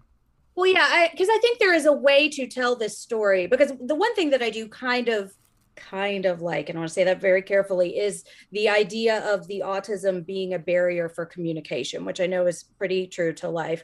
Um, but I think it's just so clunky and ha- and not handled well, because I feel like there's so much judgment attached to this condition of like using like sweet, but not sweet now, when he, you know, he's doing things that are out of his control. And I think there's a way to tell this story that I think could be really powerful and could, you know, maybe help, mm-hmm. help, but this is just not it. This is, this obviously arguably does more harm, you know? And I would say like, this kid doesn't have to be autistic to tell this story. No, um, he doesn't. Like it could be just like a smart kid, mm-hmm. you mm-hmm. know? And, and, and I, again, I just feel like he really doesn't know mental disabilities very well. Like no, I think he's really, like I do really think he's confused Down syndrome and autism. Like I literally think that he maybe is like, yeah. This yeah. is like the stereotype of autism. Yeah, and I, I think it's yeah. also just the unknown becomes magical, and that's the explanation mm-hmm. for it. Yeah, mm-hmm. or to try to like put a bow on this. Like, oh, right. this this thing is really hard for us to deal with, but it's magic, so... Yay. Yeah, it's like he's autistic, you know? Therefore he knows how to play the piano, which well, growing like, up too, those are depictions you would see. Is like, oh, you're gifted in this area, which is not necessarily the case. Right. Like the, you were saying, if you met one autistic thing. kid, you've met one autistic kid, which I've never heard it put like that. That's a... I like that. Like I'm reading Doctor Sleep right now, and one thing I appreciate mm. about it is Abra is like just a normal kid. Yeah, uh-huh. Absolutely. You know? Yeah, yep. Like it's yeah. a normal kid with an ability, which is actually more like what a disability is. Mm-hmm. Uh huh. Is to be normal with this other thing. Yeah. Mm-hmm. You know. Yeah. And it's the other thing that makes it's different, mm-hmm. but mm-hmm. not like the thing. You know, it's it's not like okay, you you're disabled, and then you get a thing to make up for it. Right. Right. You know? It's it's one thing that has right. both good and sometimes not well, you know, not as good things that go with it. Anyway, sure, so. yeah. Hello, Bill Band here from the All eighties Movies Podcast to tell you about Factor meals. Eating better is easy with Factor's delicious, ready-to-eat meals. Every fresh, never frozen meal is chef-crafted, dietitian approved, and ready to go in just two minutes. You'll have over thirty-five different options to choose from every week, including Calorie Smart, Protein Plus, and Keto. Also, there are more than sixty add-ons to help you stay fueled up and feeling good all day long. Get as much or as little as you need by choosing your meals every week. Plus, you can pause or reschedule your deliveries anytime. We've done the math. Factor is less expensive than takeout, and every meal is dietitian approved to be nutritious and delicious. What are you waiting for? Get started today and get after your goals. Head to factormeals.com slash 80smovies50 and use code eighties movies fifty to get fifty percent off. That's code eighties movies fifty at factormeals.com slash 80smovies50 to get your fifty percent off today. Um, any other themes that you guys want to discuss? Any other ideas that we didn't touch on in this book that um, that you think deserve discussion? I want to mention one thing. I don't mm-hmm. know if it's really a theme I see, but if we're talking about suburbia, like I don't think it was intended this way, but I impre- appreciate the element of racism in this mm-hmm. book, because I know that that is heavily baked into mm-hmm. the idea of suburbia, and we don't talk about it. Mm-hmm. Um, so I think the, like this is, it feels like skewering suburbia in a way that I find like pretty honest in a lot of ways, even though I didn't enjoy reading it. You know? Sure. I yeah. thought that scene was actually one of the better ones in the book, where where that woman whose name again, all the characters, right? Too many. Is it Kim? I think it's Kim. Yeah, yeah. It, like goes goes you know um, all like alt right on mm-hmm. um, Belinda, Brad, I think Brad, Brad yeah. and also yeah. non magical Negroes. Yeah, like, yeah. I mean, woohoo! I feel like that's what we get to celebrate, that when King like manages to just have them be people. He still yeah. he's he still leers over them though. Like some oh, of the language. Well, just like yeah. but just the language, like he can't talk about them without mentioning they're black, which is often kind of frustrating. But yep. I do agree that it's so and nice. Their bodies get a lot of attention. Their bodies oh. get a lot of attention. In, in which his white characters don't always yep. get like the kind of like mm-hmm. yep almost yeah. pornographic. Yep. Like, I was I have I think I have that in Some of My Misery later, but um Me too. Hi, I'm Jen. I love watching horror movies. I also have P T S D and I go to a lot of therapy. I'm Lara. I have anxiety and depression and love having the shit scared out of me. Wait, what? I'm Mike. I'm a therapist, and I love talking about horror movies and mental health. We love horror films for how much they scare us and for how much they help us. Because we love talking about mental health, aka how crazy we are, and the role the horror genre can play in our self-care, we started a podcast called Psychoanalysis. Every episode, we talk about a movie and how it relates to a different topic in mental health and wellness. Whether it's a deep dive or a shorter episode in a movie that makes us feel all warm and fuzzy. But not in a weird way. Unless we're talking about hot horror sweaters, because then it is very weird. True. Very weird. Our episodes drop every Thursday on the Consequence Podcast Network. Listen to find out how, how horror, horror can, can heal. heal. But yeah, I think in in, uh, in the spirit of moving on, let's move on to our next section, structure and format.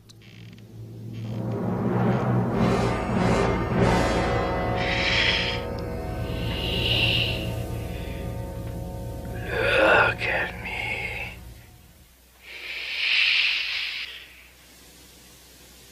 Look at me, teacher. Welcome to Structure and Format, the section of the pod where we discuss the structure and format of a book. And this one, there actually is a good chunk to discuss here um, that I think is interesting. And this is sort of a Bachman trick that um, is also in some King books, specifically Carrie. But the idea of rounding out the narrative with scraps of correspondence, whether or just um, documents, whether. And here he actually uh, has a lot of fun, I think, with the supplementary documents. We get a script from the Motocops. We get uh, script pages from The Regulators, and we also get uh, letters written from um, a guy in Desperation who kind of breaks down what happened to Seth and how he was possessed. And we get letters, um, you know, the, the end of the book plays out with a character we've never met before, essentially seeing the ghost of, of Audrey and Seth. Um, and that's sort of how the book ends. And we get a little drawing as well. Um, sweet little ending. And then, uh, yeah, so, and then... Yeah, I have another couple things to discuss too, but do you guys like that supplementary sort of thing? Um, 'cause King has pulled it in a couple books, and then obviously he's used it in some of the Bachman books as well. Is that a, a thing that you enjoy? I love it in Carrie. Yeah. Um, I think it's sparing here. Also, I will say my audiobook did not include some of this. Oh, really? Um, yeah, we didn't have the screenplay section. Oh, wow. I think it's okay. Like, mm-hmm. it's I I appreciate it usually, like when authors kind of do this. I also think he does it in Salem's Lot, I think, pretty well too. Mm-hmm. Yep. Um, there's one place where it really did not work, and yeah. also a continuity problem, which is in my book, page one ninety-five, where it's the drawing mm-hmm. from Seth, and then he has it signed, he has an explanation for it signed by editor. Yeah. And I'm like, editor, is this book exist in the real world then? Right. And, like, you have an actual drawing, and Richard Bachman somehow got possession of a drawing from, and he's telling the truth about a thing that happened? Or, like, do you know what I mean? Like, it's like, yeah. who? Editor who? Like, I that know. implies, like, a found footage element or something. Yeah, you know? Which mm. is, just to put it, fucking, just put it in there. You don't right. need to tell me, like, you don't need Not to have an talk editor. Or something. Yeah. It, it, it's, it's just a funny, like, little, like, he forgot. Whether or not it was found or if it's just a part of the book. So, yeah. Like, not edited. Oh, and so ironic because the theme of this podcast is unedited King. And yep. an editor would have caught this. Mm-hmm. Right. Or said, hey, a, build this up, you know? Or just, like, put it in the novel. Don't, like, make... You don't have to explain why it's there. Nothing else is explained, like, yep. this was found. It's an right. editor you know? without a conscience. Um, but it, it was fun. So in the audiobook too, whenever they referenced the um, like the diary entries, I would switch back to the actual paper book, um, which I, I you know it's visually it's interesting to see like mm-hmm. kind of the scripted out diary, and it reminded me of the book House of Leaves if you guys ever read that, mm-hmm. which just you know kind of gets playful with like the text and how it's presented. So I, I don't know, it's, it's it's an interesting experiment. I don't think that it really works here or adds much, um, but I yeah. appreciate again the the attempt on it. Yeah, I was going to say, um, this, uh, the scripts we get for Motocops and for The Regulators. No editor. um, the, the scripts we get don't really add much aside. I think he was using them as a means to help us better visualize the Motocops and to visualize the Regulators, since they are like such important parts, especially visually.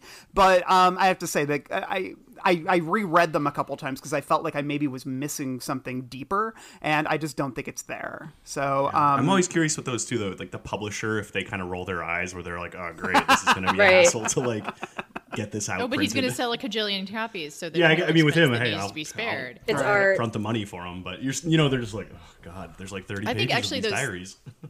Those screenplays actually kind of almost, I mean, like I said, I sort of just like pastiche, so yeah. I'm okay with it. But I actually, specifically on the screenplays, I'm like, yeah, why am I like, what are you telling me about this show mm-hmm. that I did I'm a- not getting from people describing it? Yep.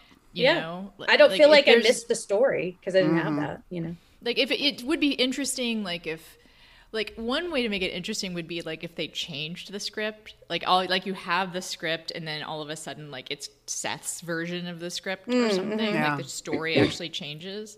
Um, but instead it's just like a not very good episode of Motocops, you know. Yeah, yeah. like, yeah I, I totally a, agree. I have a oh. complaint too. Okay, bring it. That in my book, in those sections, there's not page numbers, and that drove me crazy. Like when I was, especially I was doing notes, I had to write in page numbers. And I don't know if this is gonna like, I feel like I'm like old man yelling at cloud, but the writing in the last section is really small. And I was yeah. like, oh, yeah, what is this? Anyways, no, otherwise page numbers. There's not page numbers in the first edition either for those. Yeah, whenever ones. There's like the diary or the script, like I was trying to, you know, I'm always jumping ahead to be like, how many pages do I have to go? And at the yep. end, I was like, having to estimate. I'm like, well, I guess that's twenty pages of diary. Uh-huh. But there's no way to know. yeah. Yeah. But to Anna's point too, it might maybe if like, yeah, if it would have switched over to like his penmanship or kind of they played with that a little bit. But yeah, there really wasn't a need to have it printed like that. Right. right. It's not like Misery, where like you see the letters and that is really cool and amplifies the story, you know? Yeah. Yeah. So uh, definitely, you know, it just, it feels like, um, I don't know, a dash of I don't know, like, like uh, quirkiness or character for no real reason, you know? Um, and so I wish I liked it more because I do think that that can be really effective. Like I, I'm, I'm similar to you, Anna, in that I like pastiche. I like when, you know, like, I remember when I was writing a thing when I was in college, I thought it was so cool that I was adding, um, like I was writing a story and I had A I M conversations like written in uh, to like break up certain things. I remember thinking that was so clever on my part. And I think I was inspired in part by Regulators. So uh, I can give the book credit for that. But uh, yeah. And then the other kind of note I had about structure and format was that um, that I thought was actually kind of neat, um, but it could get a little chaotic was like mere seconds, like like three or four seconds play out over like ten pages, like at certain mm-hmm. parts of this book, like uh, just, you know, when one character is like, I think when they're attacked like by the mountain lion and stuff like that, th- I feel like we're leaping between so many different perspectives to cover this three or four seconds. And I'm a little bit mixed on it because part of me thinks that's fun. Like I kind of like seeing the different angles and everything. But at the same time, I'm like, I get it. I get it. The thing is killing him. Like, I need to move on from this section. Like, mm-hmm. I think this book is so belabored in a lot of ways. I mean, it's kind of amazing that it, like, I remember being shocked when I picked it up and it was this thick, you know, which isn't even that thick, but that's pretty thick. And um, because I didn't remember Regulators being this long. And it's not as long as Desperation, obviously. But to me, it's like, I, I don't need that much. This book is like, we talk a lot about his books being overwritten or just being like stretched out like taffy, but this one for me is uh, is almost criminally so, so. And I think there are places where I do really like that. Like at the end, I like how it's Talk's time, Talk's place, Seth's time, Seth's place. Like I think he does a pretty good job of distinguishing the action. Like the characters know, but like I generally have a good understanding of what's happening. It's just that the same thing kind of keeps happening. Right. Um, I think it's just that we don't need it in every single thing. Yeah. You know? Yeah. And I don't need, like, I just don't need to have every perspective sometimes, you know? Right. There's just mm-hmm. too many damn characters. Um, yep.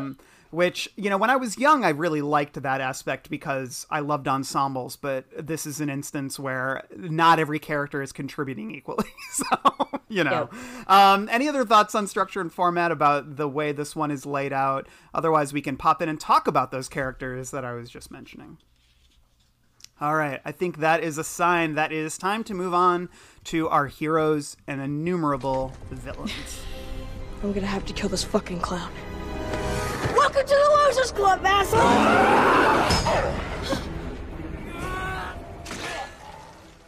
Hero and Heroes and Villains, we discuss uh, the various characters, but because we don't want this podcast to be seven hours long, we are not going to discuss every character in this book. So we're each going to kind of go around and talk about what characters stood out to us. Um, and yeah, who want, Jen, do you want to kick it off? What is a character that you think is maybe rises above the rest a little bit?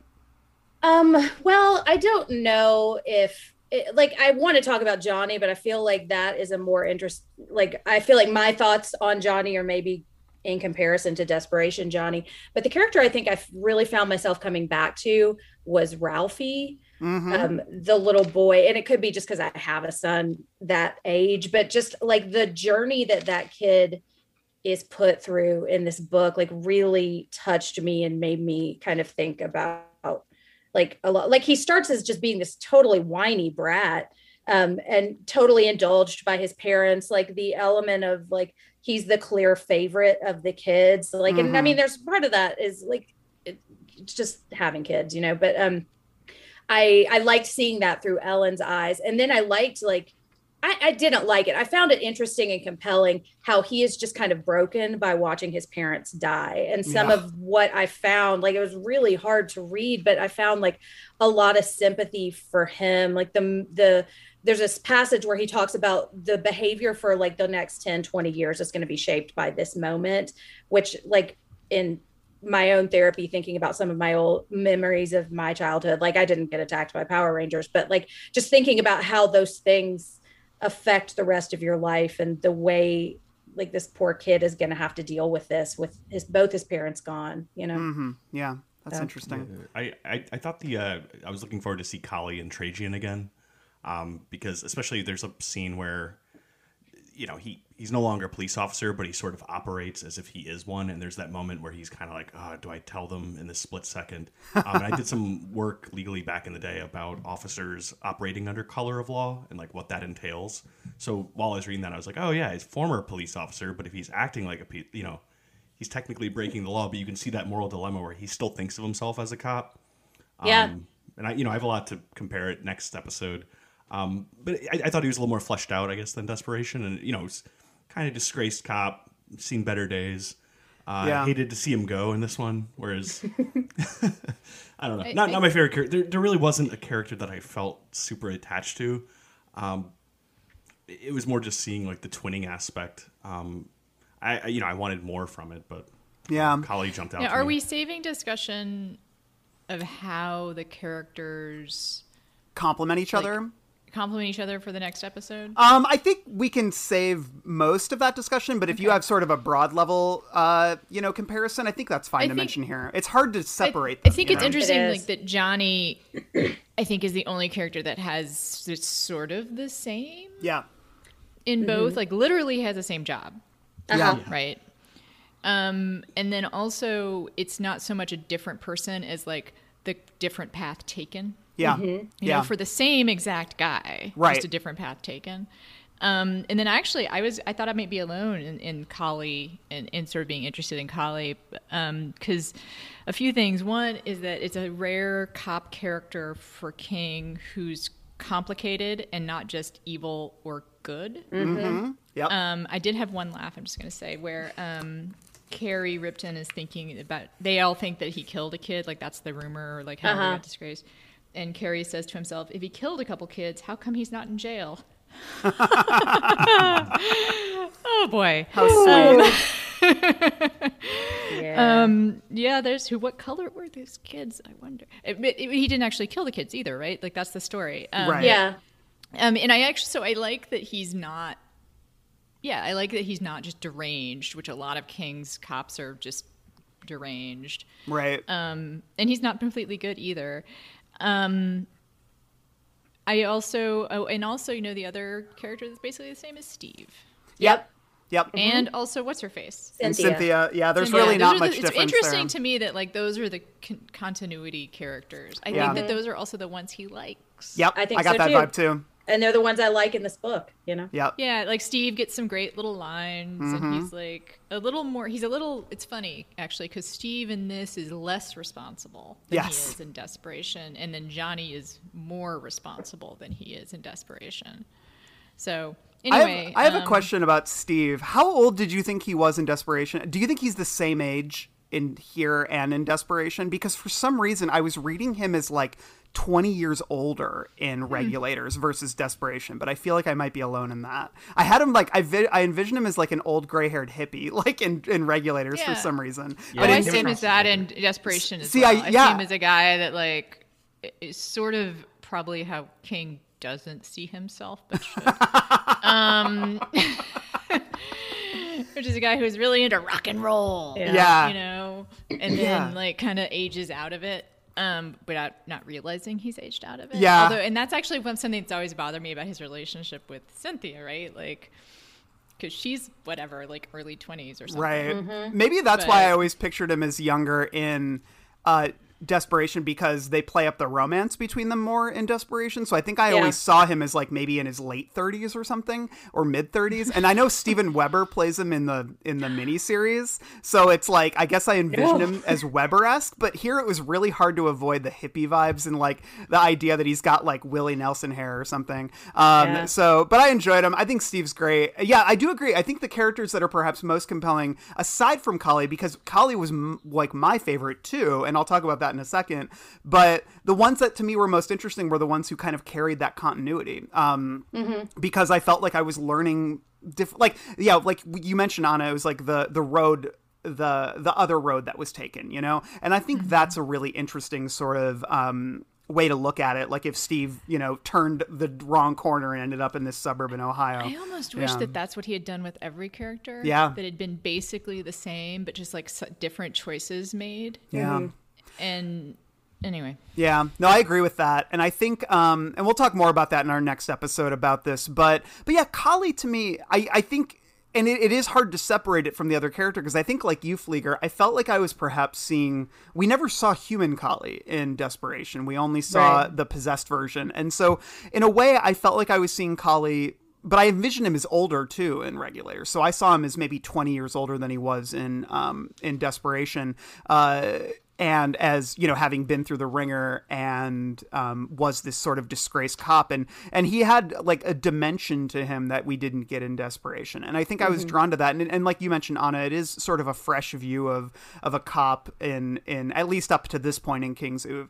And so, uh, but yeah, and I found myself really drawn to him. And like you, Pfleegor, I was really sad when he died, because I was like, he was the character I was kind of most invested in in a lot of ways, because um, I don't know, there was there was dimensionality to that character. And I think a lot of that had to do with how we got so much discussion about how the rest of the community views him, because the kids are all scared of him and everybody is kind of like, what's that guy's deal? And, and, and he was also the one taking the most agency once everything started happening. So I think I was drawn to him for that reason, whereas a lot of the characters are just kind of there um, mm-hmm. and being scared and hiding in people's houses. And, um, and I think that, you know, constitutes a lot of the, um, you know, evolution of the other characters.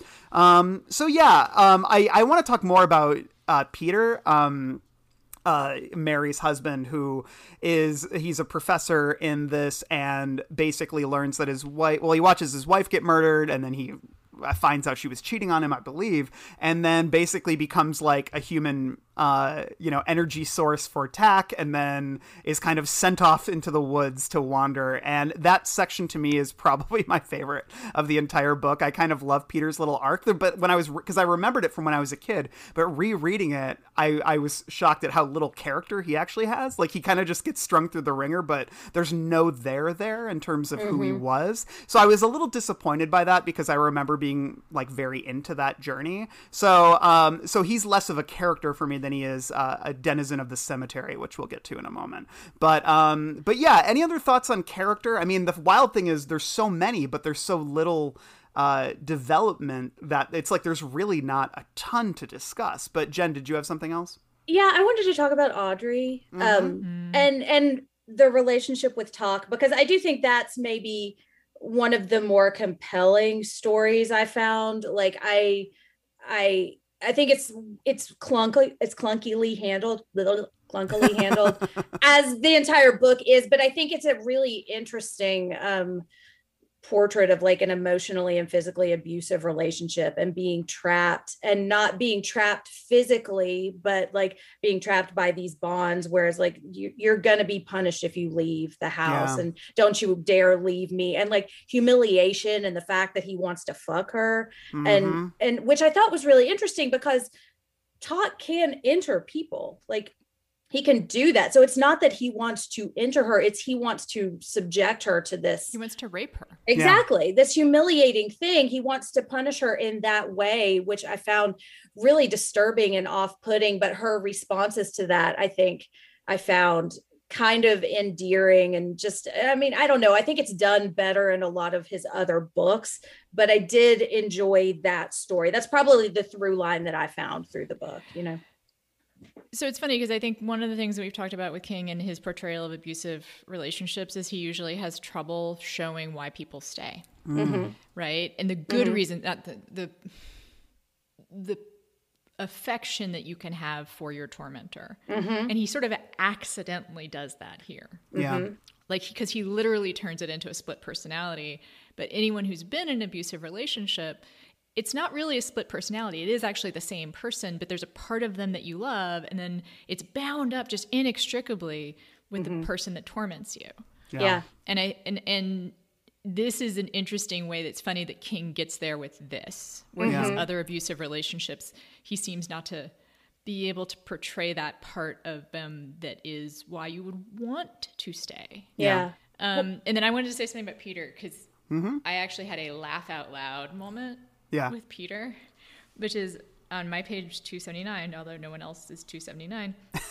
um, I he's ta- he, so he's been possessed by Tack, and he's in his house, and there's sort of like a, a little bit of this reflection on who he used to be, how Tack is completely like all of who was Peter is no longer there. Um, he says he had been working on a scholarly article called James Dickey in the New Southern Reality, relishing the thought that it would stir a great deal of controversy in certain Ivy. Ivied Bowers of Academe. He might be invited to other colleges to be on panel discussions. Panel discussions to which he would travel with all expenses paid. And then so it just goes on for a bit. And is um, you know, he passed the patio on a diagonal, striking the edge of the table with his hip as he walked by. An issue of Verse, Georgia, and several of his research books fell off the stack and landed in a puddly pink brick. Peter ignored them. His fading sight was fixed on the greenbelt, which ran behind the houses on the east side of Poplar Street. His almost lifelong interest in footnotes had deserted him. I did I, I did a audible laughter. Yeah. No, that is super escaped funny. Me on that. I think uh, uh, poking a little fun at the, the, the life of the academia is um well, and also is the nostalgia I think I have for panels. Yeah. Mm. When yeah. once we went on went went to panels. Yeah. That's great. Yeah, I along what you were saying about Audrey as well, I think something that Um, that helped me sort of understand the struggle too was just the disrepair that the house was falling into. Um, the mm-hmm. idea that it was becoming like, you know, filthy, that there was mess everywhere, that things were piling up, just the mess of it all, I think. And that I think relates in some ways to, um, you know, the revulsion of it, the the idea of the Chef Boyardee and the milk and everything just like congealing everywhere. It's disgusting, but it also, I think, sets, um, you know, it speaks to a sense of being trapped, and it speaks to a sense of depression and, uh, you know, a general inability to, um, I don't know, uh, uh, um, activate yourself in this sort of time. And uh, yeah, and I felt like that was really effective too. And it made me sympathize with her. I think she was probably the one I sympathized with most uh throughout yeah. this this one. So yeah, glad we discussed her. Um yeah, other th- yeah go ahead. Well, I feel like we don't ever really, like Collie in Desperation, get a sense of who she really is, you know, right. Like I was thinking, what would her house look like and how horrible that would be to have to live like that and have no control, um because that's just kind of a manifestation of the inward feelings, you mm-hmm. know. And there are, I don't know if I want to go into the, the part where she, she goes into the bathroom to release it in mm-hmm. a manual way. But I yeah. just think there's like that, you know, that's, that's a lot of pain that she's carrying and, mm-hmm. you know. Yeah. Cool. Uh, any other characters you want to touch on before we uh, immerse ourselves in our own bath of misery? Oh, Doc is also basically the same. Mm-hmm. Yeah. Well, uh, yeah, he just struck me as a little bit less self-destructive in this one. Yeah, not as I don't think he's an alcoholic in right. this one. Yeah. But he's a veterinarian with a picture of a corgi on his wall. I did like the little animals that popped up. I wonder if King was uh-huh. in he probably had his first corgi by that point. The counting uh, corgis, yeah. Which uh, I believe was named Bill. Something yeah. we learned recently mm-hmm. during a round of trivia with the listeners. Um, cool. Well, let's move on to a section we call Misery. She she died. She just slipped away. Slipped away? Slipped away? She didn't just slip away. You did it. You did it. You did it. You did it. You did it. You murdered my Misery. Annie. Annie. Here in Misery, we discuss the stuff that made us miserable in this book, and uh, I think there's a handful of it. I'll kick us off. Um, I have to say that um, just the way that King writes, like I agree with the idea that uh, at least the black people in this book are not magical, but phrases like this just make me cringe a little bit. So this is on page eight. Um, At the top, on the western corner of Poplar and Bear Street, is two five one Poplar. Brad Josephson is out front, using the hose to water the flower beds beside the front path. He is forty-six, with gorgeous chocolate skin and a long, sloping gut. Ellie Carver thinks he looks like Bill Cosby. A little bit, anyway. Brad and Belinda Josephson are the only black people on the block, and the block is damn proud to have them. They look just like the way people in suburban Ohio like their black people to look, and it makes things just right to see them out and about. They're nice folks. Everyone likes the Josephsons. And I understand we're filtering this through the lens of of um, of uh, Ellie, who is a child here. But I do think that there is it's it's just really hard for King to write about uh, black people in this book, specifically them, without it coming across as kind of weird.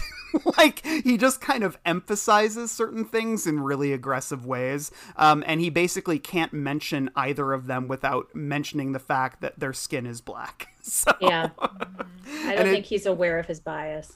Yeah. yeah. He's, he's kind of othering often in this book. Yeah. And it just, it makes me cringe a lot. It's something I think that didn't bother me when I was young, similar to uh, the autism. But now that I'm older, I'm kind of like, that's just a little bit cringy. So, um, yeah. Yeah. Um, other. And, oh, go ahead, Jen. Well, I was going to say, in some of my, because mine was an abridgment, the audio, that some of that is what they cut out. Like, I would notice a sentence about like Belinda uh, talking about the black experience. Like mm. the sentence in that paragraph was not in the audible book. So I wonder if somebody was reading. I was like, I don't. Hey, Steve, you mind that. if we cut these lines? Yeah. Or maybe even Steve went through and he's like, oh, that doesn't hold up. Um, yeah. The Prince of South Africa, I think, is not in my audible version either, which was like, oof. um. We already have, I've referenced this many times because it's my least favorite part of the book, but the whole the grossness of, yeah um and maybe that's actually for some people that would be a, a plus, because it is a really vivid depiction of of filth. yeah yeah um But I guess there's just part of me, it would really disturb me to be in that environment, and I maybe didn't need it described in quite the way detail it was as many times as it was. um I think this is another place also where King is really proud of himself as far as like Tack wanting to leave when um, Seth shits. Yeah. Um, like he thinks like that's probably like a really like, I mean, that's the plot twist of the book. That's actually right. I, I, I actually remember from when I first read it thinking like, really? Like this is like the big twist. Like this, you're, what you're planting here is the plot twist. Right. Like, yeah. he, especially it, like, given how comfortable he seems in filth, it seems kind of odd that it's like, oh, that's what would trigger Talk to like escape. Mm-hmm. And it's like, so bad people are upset by bodily functions, like evil. Like, it's sort of a funny thing. Like, why would Talk not be okay with shitting? Right. Like, it, he seems more, especially it's living in filth. That was the other thing that I was like, he, they're living in yeah. filth. Right. It's like but if he was obsessive with cleaning and keeping everything yeah. pristine, then it would sort of make sense. But I'm kind of, yeah, again, it's like, you got rotten Chef Boyardee here, dude. So I don't know. Going to the bathroom is going to be much worse. Um, I, yeah. I think also in this, uh, the thing I didn't like, just, I mean, I think we covered a lot in the other sections, but this book feels there's like a patchwork nature where I mm-hmm. think a lot of ideas that King had kind of kicking around for a while, he just sort of threw them all into this. Um, because there's a lot of directions where, yeah, I'm like, wait, this is what this book's about? Oh, wait, no, it's turning to this. And, it, you know, it feels like multiple... I, I think Jen said, like, maybe this would work better as a short story. Like, I would have almost rather just seen the experience within the household for Talk, you know, as a, whatever, less than one hundred pages versus an entire novel with all these additional characters. Um, so, yeah, the misery for me, I guess, was just getting through the whole thing. I, I appreciate it. I like the twinning aspect, but the misery was reading it. Yeah, it's just it's just not it's not my favorite. My big misery. Um, there, I remember reading this in high school, and there were two things that I remember, and one is in my cemetery section, and the other is in my misery, and it is the fact that Mary Jackson dies with her legs open, mm-hmm. and we keep hearing about people talking yep. about her not wearing underwear. There's a Willie Nelson joke that I do not appreciate. There's a there's a bearded clam reference that mm-hmm. is just, and it's just so slut shaming and so yeah. gross, and it. And that's the thing, like, I didn't remember anything about this character except the way she dies. And that's the the Bachman, I think, coming out that we were talking about earlier of really punishing his female characters. And that's all we get, you know? And doesn't one guy save it for, like, the spank yeah, bang for kind future of, consideration like, oh, yeah, like, or conversation. It's a dead woman, right? Yeah, it's a dead yeah, woman. Like, you wouldn't... I, yeah, no, I actually also, the, the jokes about it really bothered me. Mm-hmm. Um And that, yes, and I referred to it earlier, like he really has a distaste. He slut shames, actually. Yeah. And that is the shorthand for it. Like King just does that all the time. Um, and I think the fact that it's so humili- that hu- Peter doesn't know and that's so humiliating for him yeah, mm-hmm. is really kind of like... Well, and for him as her husband, not for her because she's dead. So there's right, no way, right. like she's lost exactly. all agency, you know? Right. And also the fact that she's having an affair is supposed to be just this utterly like, mm-hmm. she, like Peter, oh, poor Peter, his wife is having an affair, like the cuckold sort of idea. Yeah. Is, it makes it all about him. Right. Yeah. Is it worse that she was having an affair or that she died, you know? Yeah. Yeah.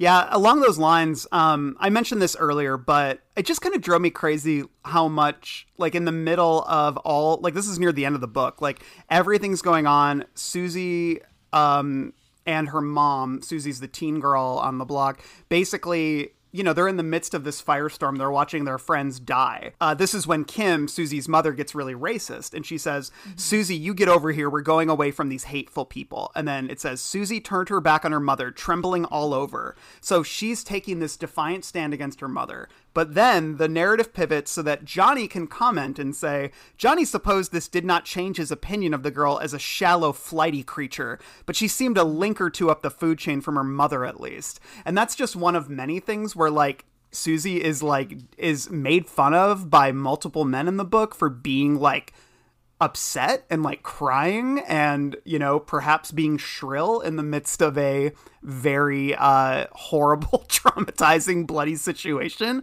And it just seems so mean, like these grown adult men piling on this teen girl who is in the midst of trauma. It's just really bizarre for me. And I remember it just standing out as like aggressively misogynistic. So it's uh and I think that obviously ties to what you guys are saying about Mary, which is just um, you know, morbid in such like an unnecessary way, like, you know, this morbid humor, quote unquote, that is so unnecessary. So it, it's it's a very, and again, it, it speaks to the idea that this is just a very mean and ugly book, which it was intentional, but that doesn't necessarily make it, you know, edifying or artistic. So I meant to mention this when we were talking about whether or not this book is about God, which is uh-huh. that he does do his um almost, you know, required in every book swipe at fundamentalists. yeah. Um, yep. Which he never, it's so ham-fisted, like every time, you know, he, he, he talk about like disrespect, like he never seems to grant the idea that these people may have a sincere relationship with God mm. or that there may be something in their lives that like this, this is a wholesome or not, or, or whatever. He always portrays them as cynical, always portrays them as like bigots of, of, of some sort. And they're just really, yeah. I don't yeah. know. You're talking about like, the Hortons, the family. Yeah.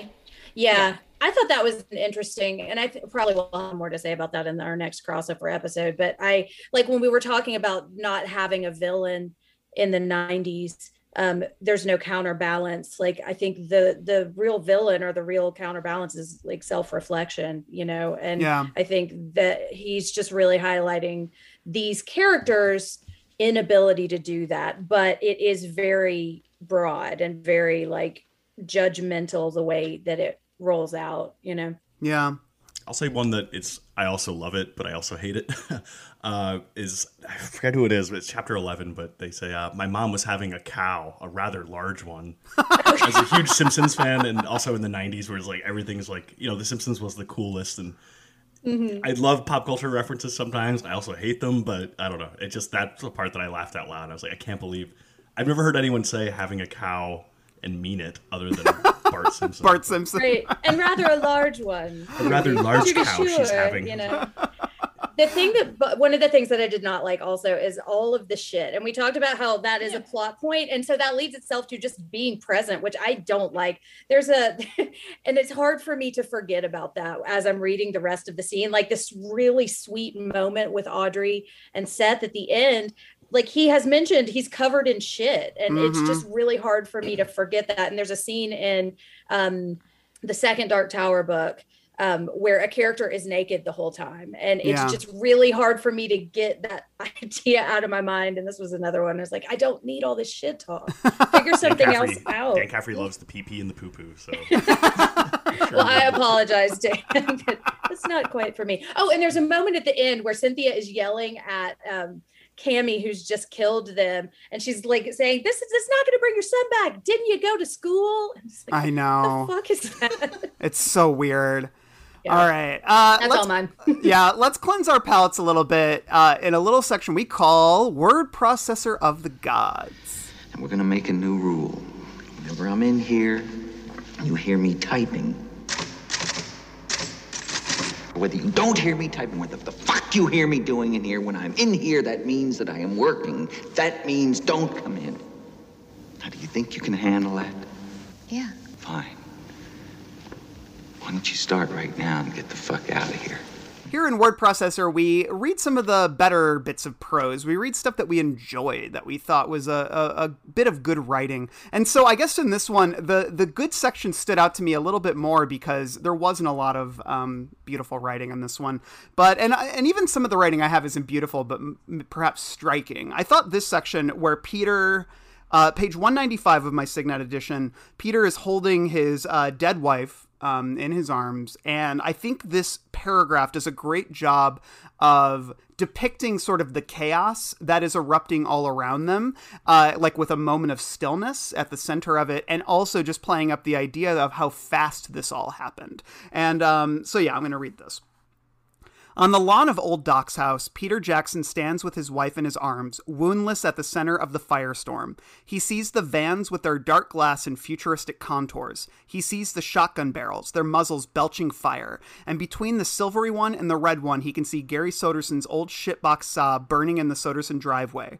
None of it makes much, none of it makes much of an impression on him. He is thinking about how he just got home from work. That seems like a very big deal to him for some reason. He thinks he will begin every account of this terrible afternoon. It has not occurred to him that he may not survive this terrible afternoon, at least not yet, by saying, I just got home from work. This phrase already has become a kind of magical structure inside his head, a bridge back to the sane and orderly world which he assumed only an hour ago was his by right and would be for years and decades to come. I just got home from work.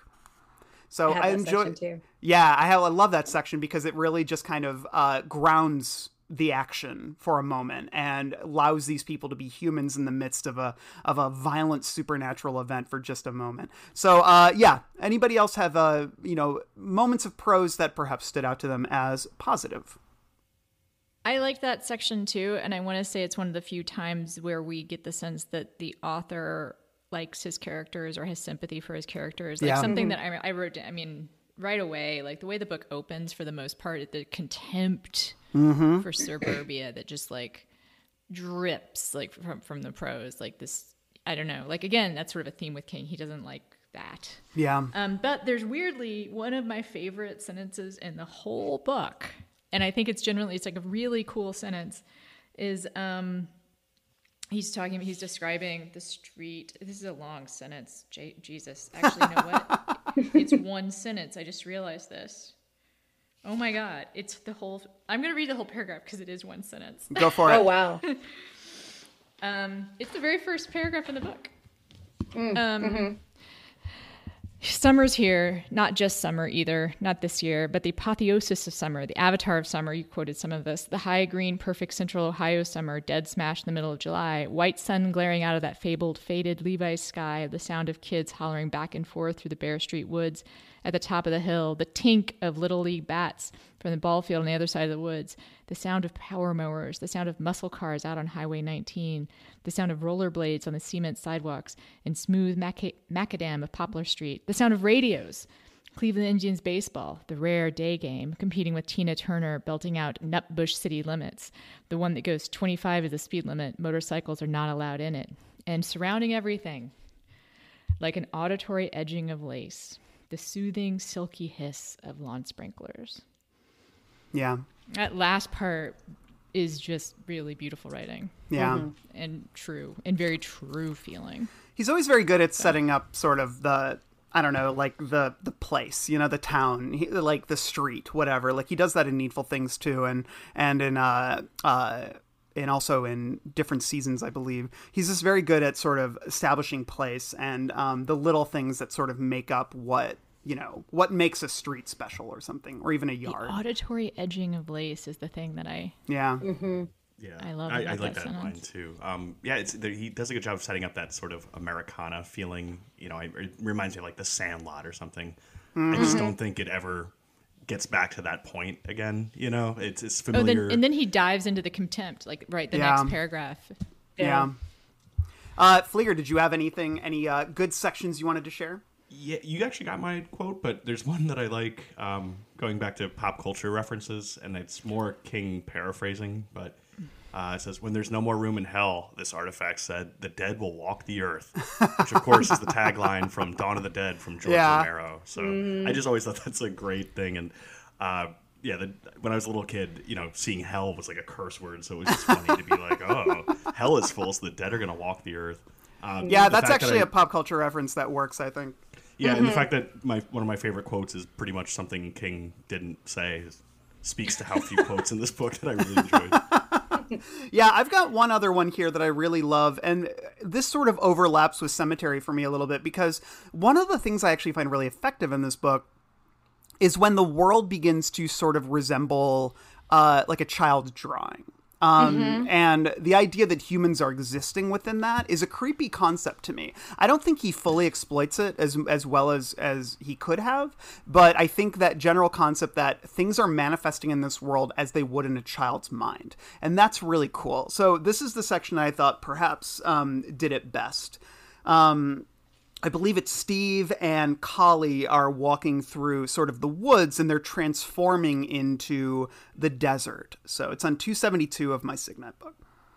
Beyond the last few sane green trees was a broad expanse of whitish hardpan running through toward a troubled horizon of sawtooth mountain peaks. They had no shading or texture, no folds or outcrops or valleys. They were the dead black Crayola mountains of a child.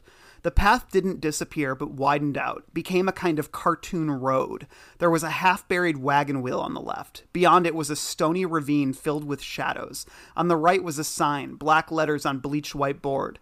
"To the Ponderosa," it said. The signpost was topped with a cow skull as misshapen as the cacti.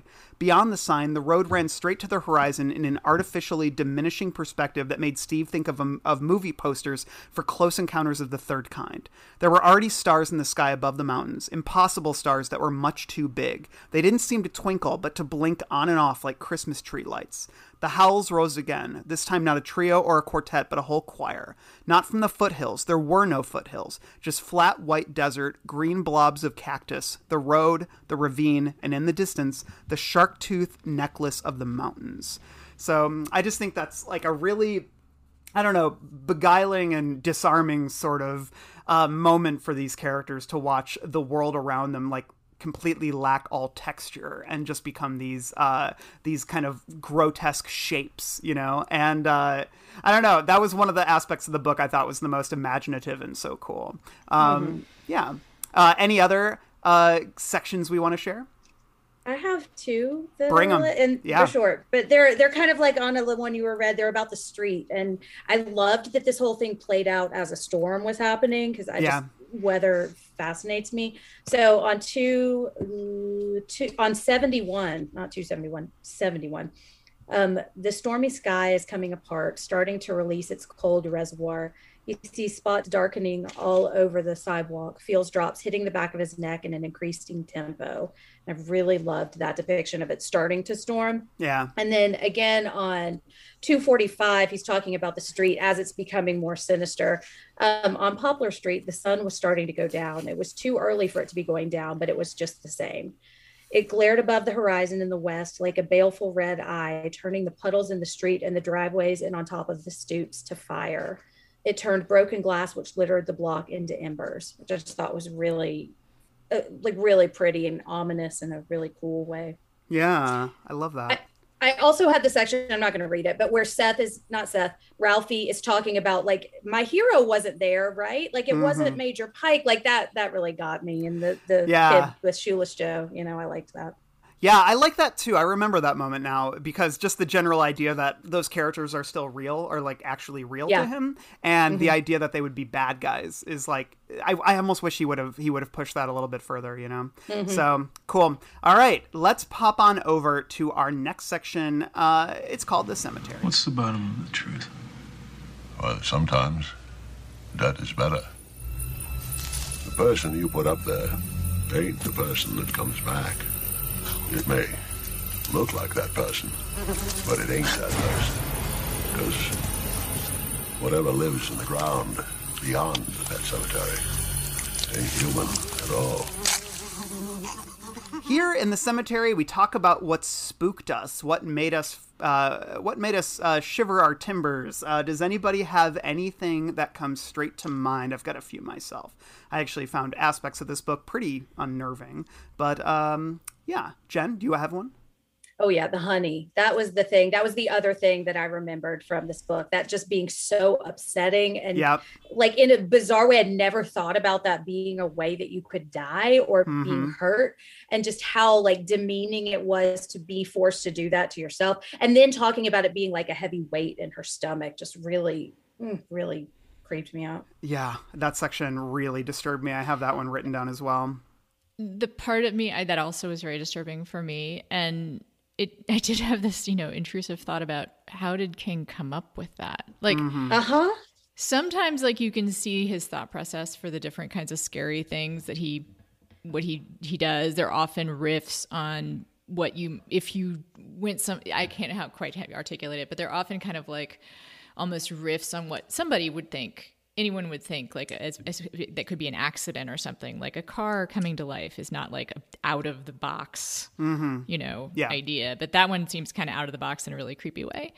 Um, and the other thing I would say is that it has to do with his best writing in the book, which is the, the street descriptions and this, and the descriptions of when um, suburbia turns, um, much like the, in Desperation when, um, who I see my n- names are just, I'm never going to, I'm already bad with names. And then this mm-hmm. book is just going to do me in. But when they get yeah. pulled over by Collie, yep.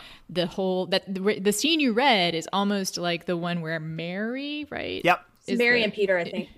Mary and Peter, where Mary and Peter, um, where she has that thing about, this is not my life. This mm-hmm. is not like, wait, how can this be happening to me? Yeah.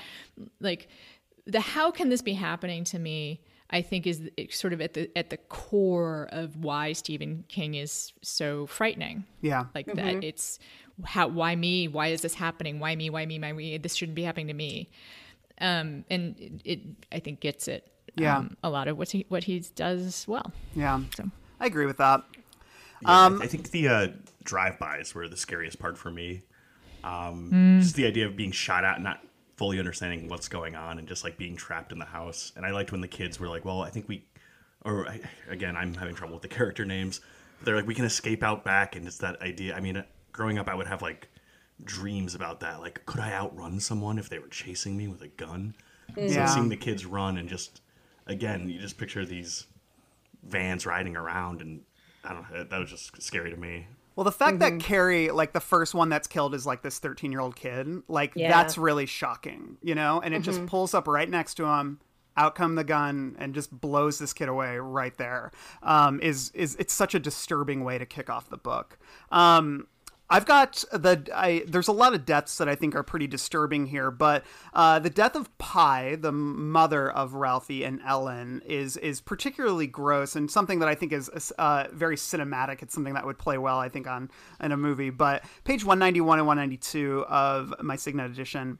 Another approaching drone, this one followed by a loud, unmusical clang as one of the copper pots hanging by the stove is hammered into a hulk of twisted fragments and flying shrapnel. And Pi is suddenly just screaming. No words now, just screaming. Her hands are clapped to her face, blood pours through her fingers and down her neck. Threads of copper litter the front of her misbuttoned blouse. More copper is in her hair, and a large chunk quivers in the center of her forehead like the blade of a thrown knife. Uh... Uh, quills of copper bristle from her cheeks, her lips, her chin. It's just very disturbing to me, the idea of the exploding yeah. metal flying in someone's face. And uh, this one's for deep listeners of the pod. Um, I didn't, the, when I stumbled across this, I, I shrieked a little bit when I realized that one of the, um, one of the Motocops has, uh, an alien face with a bulging forehead, almond-shaped eyes that are dark and huge, and a mouth that isn't a mouth at all, um, but a kind of fleshy horn. Um, that's the description of of one of the Motocops, and that to me is wildly disturbing as somebody who is very scared of alien faces. Uh, we've discussed this on multiple episodes of the pod. Uh, Mel, loser Mel Castle loves to prod me endlessly about my fear of alien faces. So the fact that one of them has an alien face to me is uh, particularly disturbing. Um, any other uh, bits of cemetery, bits of um, horror that stood out to you? I had um, Pi's death too, but I had a little later when her kids are watching it. Like that Ooh. Just really upset me when she's like convulsing and talking about like a humming sound in the back of her throat or something. Yeah. Um, and then I had one that's really quick. Oh, also when they pick the girl's face up and it's like mm. gone and it's like her teeth are there. Yeah, that's fucked up. Ugh. But I think the one that really bothered me, aside from the honey, was also about Talk and Audrey. And it's on page one twenty, uh, talking what it would, what it felt like having Talk inside her head. She felt Talk crawling inside her head, taking control. And although she saw it all and felt it all, she couldn't even scream. And that just yeah. really is upsetting. You know, it reminds me of Wolf Creek. Like, a moment in that movie mm-hmm. that yeah. I won't spoil. But. um, I want to read when Peter, uh, uh, his final Peter's final moments here. I always thought this is what I remembered most from my read as a child was this image here. So he basically wanders into the, you know, child desert and, um, uh, let's see here. He says, oh, and he finds like the body of that, um, hobo or whatever that Tack initially used to like drain power from, and he sits next to it and he says, "Hello, friend," he said. He moved the bum's shopping cart so he could sit down beside him. As he settled against the cactus spines, feeling them slide into his back, he heard a cry and a gunshot and an agonized howl, all from far away, not important. He put his head on the dead bum's shoulder. Their grins were identical. "Hello, friend," the erstwhile James Dickey scholar said again.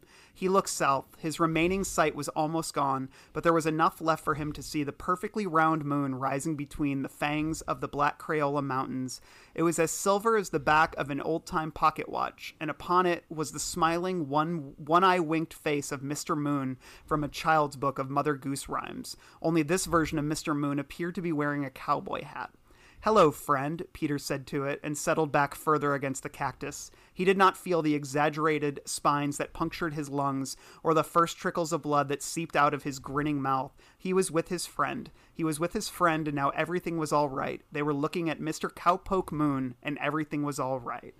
Just genuinely disturbing and really fucked me up when I was a kid. Um, the idea of the moon having a face has always been something that uh fascinates me, especially because, you know, there's the whole man on the moon kind of thing. When you look at it, you can see facial features, and that always scared me as a kid. And so whenever anybody sort of um anthropomorphized uh, anthropomorphized I can't speak yeah. uh the moon, it always freaks me out a little bit. So um any other bits of cemetery before we in, uh eat some pound cake like it was so much Chef Boyardee?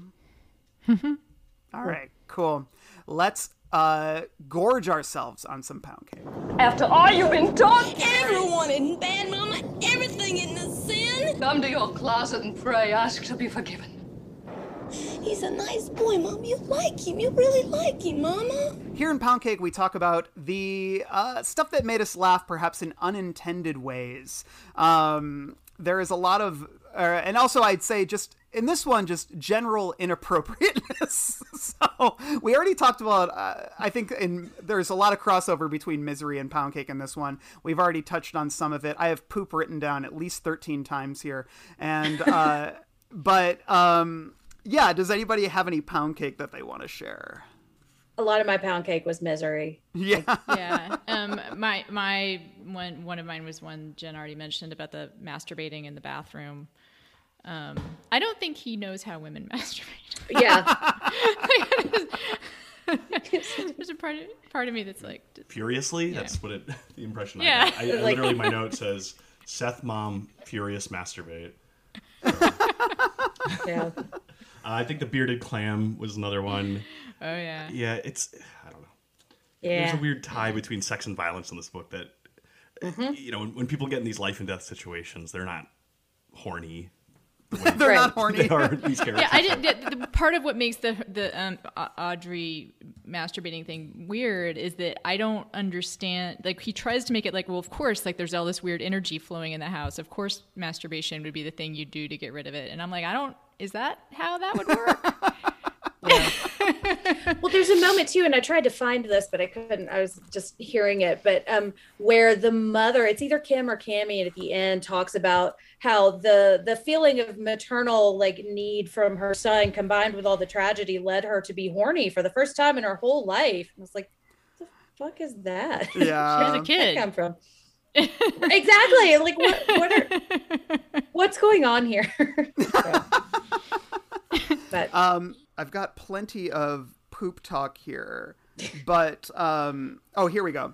Um, I think you mentioned, yeah, you mentioned this earlier, Jen, but I just thought the the phrasing was really funny. Uh, tax place, tax time, page four fifty-two, four fifty-three. In the bathroom of, adjacent to the kitchen, it can hear the boy. The boy is making the low piggy grunting sounds tack has come to associate with its elimination function. For tack, even the sounds are revolting, and the act itself, with its cramping and its sensations of sliding, helpless exit, is hideous. Even vomiting is better. It's quick, at least, up the throat and gone. But I think I, I audibly laughed uh, when I hit sliding helpless exit is a very, very funny way to describe pooping. Um, yep. And then uh, it's not actually, it's not, I don't think it's a bad way to describe no, it. No, it's just funny. I think it's, it's good. It's yeah. like a good description, but come on, guy. Like, yeah, like no, thank you. Yeah. yeah I've, I've also got, um, I, I just thought that the pinching seemed unnecessary. Like, I mean, I don't yeah. know. Like, uh, the pain had been worse on other occasions, not to mention the crappy little humil- humiliations. Tack was an artist when it came to those, but there was a clear sexual aspect to the nipple oh. pinching, and there was the way she was dressed or undressed. More and more Tack was making her take her clothes off when it was angry with her, or just bored, as if it, or Seth, or both of them sometimes saw her as its own private gatefold version of the tough but unremit- unremittingly wholesome Cassie Stiles. Hey kids, check out the tits on your favorite Motocop. So um, mm-hmm. that was another one. Just yeah, a lot of, thinking, uh, yeah, go ahead, Dan. I, I kept thinking of like the South Park with Mel Gibson when he keeps pinching his nipples and he's like, oh, it feels so good. And like, that's the voice I heard with Tack whenever I heard that. Oh. Um, yeah, and I feel like I have one other one here. Um, did you guys have any others? I found two that I won't read the whole thing, but there's the phrase um, making an overcooked noodle hard and snuggling up to his boner. Like, oh, sorry. Mm, I don't know why that cracked me up so much. No, no. Just, it's just like... knocked my mic over laughing. Yeah, I have a lot of others here. Just general... Like, basically, the word pussy and the word poop, like, are just all over this book and yeah. in ways that feels uh, relatively unnecessary. I also just thought it was weird when uh, Ellie walks into the um, uh, uh, gas station right at the beginning of the book. And the first thing is she's eleven years old, but she's going to grow up to be a real beauty. And it just it's always gross to me, even though mm-hmm. it's framed through Cynthia's perspective. I just think it's a little bit weird. So, uh, yeah, um, I think we're all feeling a little bit dirty and overstuffed. So why don't we walk it off in a section we call King's Dominion? There's another world out there. I know there is.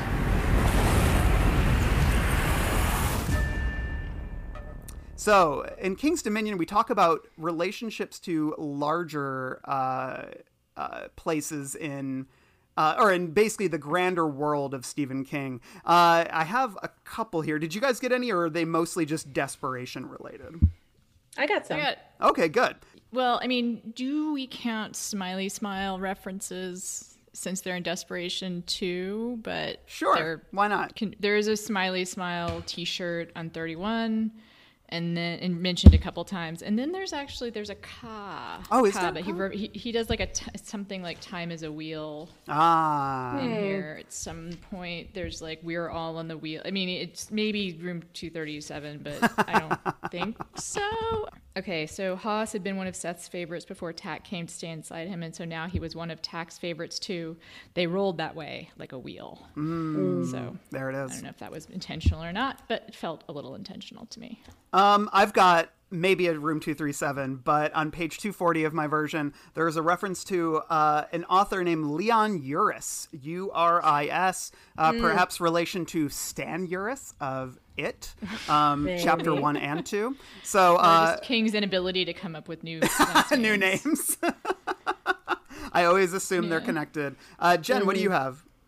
Um, okay, well, the big one that I found was probably not a direct um, connection, but I looked at this as like um, Tuck and Seth's relationship is kind of what the Overlook wanted to do to Danny Torrance, and like thinking about him like building things and using his ability and kind of this like evil marriage of a kid with special um not special needs, special abilities being kind of invaded by an evil force and used to do grander things, which I mm-hmm. thought was really cool. Um, yeah. Don't think, don't like how it's handled, you know, reference yeah. what I said earlier, but that's kind of the connection that I saw. Um, and there's also an element of being inside someone's head and pulling switches and levers, which is something that I think mm. comes up in the Dark Tower, um, like kind of in later episodes or books. You know? Yeah, there's similar. It's not the exact same, but that's similar to Dreamcatcher a little bit as well. Mm-hmm. Yeah. yeah. I, I found out another along those lines. Um, I can't remember which character references. Uh, might be Seth's mother, but she says the government institution that studies special children. And that's oh. literally mm-hmm. what the Institute, the plot is about. Oh, yeah. um, that's interesting. Another one was from Wizard and Glass, the uh, big coffin hunters. The townsfolk in Hanbury refer to them as the Regulators sometimes. Oh. Oh, I didn't I didn't catch that at all. I'm about to read that book, though, so I'm, I'll keep an eye out for that. Um, that's good. I also have, this is just kind of classic King, uh, on page one twenty-three. Don't, Dave said, Dave said in a conspirator's hoarse whisper. His Adam's apple went up and down in his throat like something in a slot. Usually uh, the Adam's apple goes up and down like a monkey on a stick, uh, but that is a favorite of King's. But here it is something in a slot. So um, I think the monkey works better. Um, and then obviously we have the direct reference to Stephen King's The Shining in uh, the epilogue. There is a direct reference to that book, uh, which is a cheeky little moment there. I think he used to only do that in Bachman books, and now he just does it in his own books. So. Well, in that, there's also the reference of other planes, you know, living on yep. a different plane of existence, which I thought was interesting. Um, I also, there's the Hummel figures, which are the figurines, which is um, Annie Wilkes has a Hummel figure that's a little penguin. And then there's also a point where um, Hank, they talk about him pulling out his lower lip and twisting it till it bleeds. Mm-hmm. And Annie Wilkes does that to herself in Misery. Oh, interesting. Which I think, given that this, I think Misery was originally going to be a Bachman book. And there's like the themes of abuse there, I think was right. an interesting tie.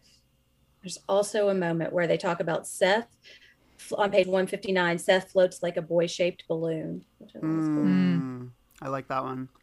Uh, any others we have before we move on? Alan Symes dies on September nineteenth. Oh, oh right, yeah. I remember catching that too. That's fun. Always a good nineteen in there. uh, cool. All right. Let's move on to our final thoughts. Dad, can we go now? You ready? Yeah, we've been ready for an hour.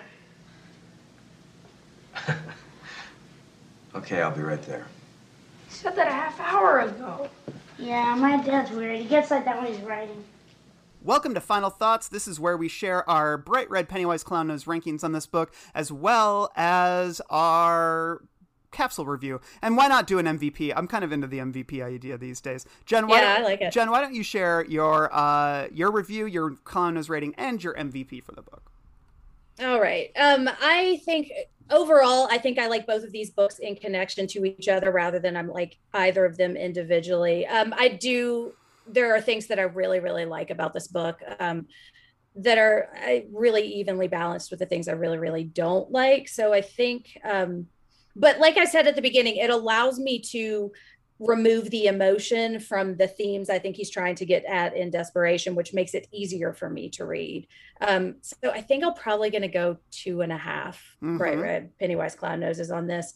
And I think my M V P is going to be Poplar Street, because the times that I really liked is when he was describing the scenery. I don't know yeah. if that counts, but. Yeah. Ah, it counts. Uh, for you, Jen, anything counts. Uh, oh. Dan Pfleegor, share your bright red Pennywise Clown Nose ranking, your M V P, and your review. Um, yeah, I kind of I agree with what Jen said. I mean, you need that binary star of the two books working together. This one taking alone, though, just to review it. Um, it does feel like a Twilight Zone episode. I think this mm-hmm. would work better as a short story. There's just a lot of ideas that get thrown up here. I don't know that a lot of them are fully realized. I like seeing more about Tok, but he seems a lot more childish than the mm-hmm. other version in Desperation, which I have a lot of thoughts for the next episode. Um, taken on its own, I'm going to give this two bright red Pennywise Clown Noses. And honestly, the M V P for me is the cover art. I, I just like the way the two books go together. I, I actually looked mm. up, I think I shared it on the Discord, but King was promoting this on David Letterman, and there's a cool shot of David Letterman holding both books up that I had to screen grab because I was just like, oh, I love this. And just when I used to not have as many King books, I would proudly display these on my bookshelf with the art lined up. Uh-huh. Um, but now there's just no room here in Chicago, so... Cool. And then your uh, M V P. Oh, wait, you already said it. Oh, yeah, I'm dumb. Books. You, it was the books. Yeah. Uh, Anna, please share your bright red Pennywise Clown Nose rating and your M V P. Oh, God. I'm going to give it one bright red, bright red Pennywise Clown Nose. Um, it, it might be my... I don't know. I guess there's probably another King book I like less. Um, but you could not read this book, and... that would be fine. You know, like as a King fan, like you're not really missing a whole lot. It doesn't fill any like holes in like the King's dominion. There's no like thing that you'll like, I don't know. There's just no thing that you would miss in his other stuff, for instance, mm-hmm. by not reading this. Yeah. Um, and then M V P, I think, I mean, it's so telling that the uh, two of y'all chose non-characters, right? Mm-hmm. Like, um, it's really hard. Like, the, I mean, I, the, of all of the actual characters in the book, the one I enjoy spending time with is Johnny, but mm-hmm. who is my M V P for Desperation. But I think that's a little bit of a hangover from Desperation. Hangover as well. um, In a little bit, just because he's clearly one of the characters that King genuinely has affection for. Yeah. I think that I would go, it's so funny. Yeah, the scenery is in many ways like the best part of this book, both in the depiction of suburbia and in the depiction of suburbia becoming a child's depiction of the Old West. Yeah. Like those are the two, like that's like the coolest part of the book. And again, like, God, why didn't someone edit this? um Why? Yeah, yeah. Um, that, that dovetails into my review, I think, too, is, yeah. is I just feel like this this book is so, it needed an editor. It needed more time. And I think, because I don't know, when I just think about this in sort of an anecdotal way, I think about like that he had, he started writing this the day after he finished Desperation. He told his publisher, I've got this great idea. We're going to release them at the same time. But the thing is, like, they probably wanted to release Desperation relatively soon, so I have a feeling he wrote this book pretty quickly to sort of do the gimmick, you know, like mm-hmm. I just get the vibe that he usually spends like a year, two years on his books, if not longer, and uh but he's usually working on many simultaneously, which is why we get so many. But this feels like one where it just like, you know, shat right out of him.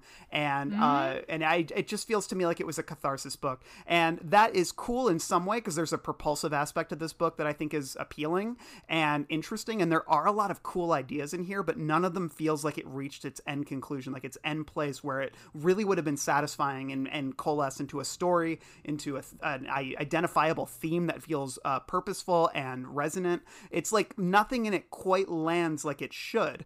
And I think that's where I struggle with it, is I just feel like there's a lot of untapped potential here. But also I think mm-hmm. the general sense that he really dislikes most of these people doesn't make it a pleasurable read. And that to me, because I that's the thing, is like King always has affection for his characters. And I think for p- listeners to this podcast and for us, that's what we like, is that it's like, you know, sometimes we make fun of King for like, okay, here's thirty pages about a character you'll never see again, you know, but that's also part of his charm, is that he really does like to build out complex and uh, nuanced inner lives for most of his characters. We don't get that here, and that is mm-hmm. frustrating. So we just get this general sneering sense of um, of uh, condescension and uh, disdain. So so I think that's where I struggle. But at the same time, this when the st- I think this book is actually, at least in terms of things that scare me, I actually think this book is is. pretty spooky at times, because the the uncanny quality of the child's drawing manifesting in the real world is something that really works for me, which is why my M V P is going to be Mister Cowpoke Moon, uh, because I love that section, and it sort of represents to me the that aspect of the child's drawing manifesting in the real world. It's it's a cool idea, and that section with Peter where he's leaning against the cartoon spines and it's killing him, it's and he's like completely, you know, his eyes are poking out of his head. It's a great grotesque image that has stuck with me, you know, since I first read this book, and I can give it credit for that. So I'm actually going to give it what Jen gave it. I'm going to give it two and a half bright red Pennywise clown noses, uh, because I think those things, at least for me, go a long way. So uh, yeah, so that's our review. I think we average out probably around two. Two. Uh, two yeah. Exactly. One of our lower ratings. Yeah, definitely yeah. one of our lower ratings, which is not surprising. Um, uh, the nice thing is, I think we'll be in a much more positive mood with our next book, Wizard and Glass. I think most of us are fans of that one. So So, uh, and yeah, and then, um, and I'll also say, uh, trying to think of what else is on the docket. We've got a commentary for Christine coming up. We've got In the Mouth of Madness, uh, a great episode on that movie, which is kind of an underrated, uh, movie. I think it's really enjoyable, and, mm-hmm. um, yeah, lots of other fun stuff. So please, um, you know, follow us on our socials if you don't already. Uh, if you are not a Patreon subscriber, we'd love to have you. You can find us at patreon.com slash the Barons. We've got all kinds of fun episodes. And, uh, you know, monthly hangouts with us and with our listeners, which is also a great aspect. We have a great active, um, you know, really fun Discord channel as well. And, um, yeah, where else can we find you guys? Uh, Jen, where can people find you? Well, you can find me at um, also the Psychoanalysis Podcast. Um, we are in the middle of March, which we are looking at schizophrenia this month. And we started with Hereditary, and we're going to conclude that with They Look Like People. And then in the midst of all of that really heavy talk, we're going to have some comfort horror episodes on um, One Cut of the Dead, which was so mm. much fun. Still never and then, seen that. Oh, oh my gosh, it's so good. Go in completely blind. Um, and then we're going to close off March with a comfort horror episode on uh, Children of the Corn. So oh, that'll shit. be fun. Crossover. Dominion. I know. uh, great. And then uh, Anna, where can we find you? I have a politics and sort of culture commentary podcast, I guess, called uh, With Friends Like These, uh, that who knows if you'll enjoy it if you're listening to this, but you might give it a try. It's and great. Then if you are listening to this, thank you very much.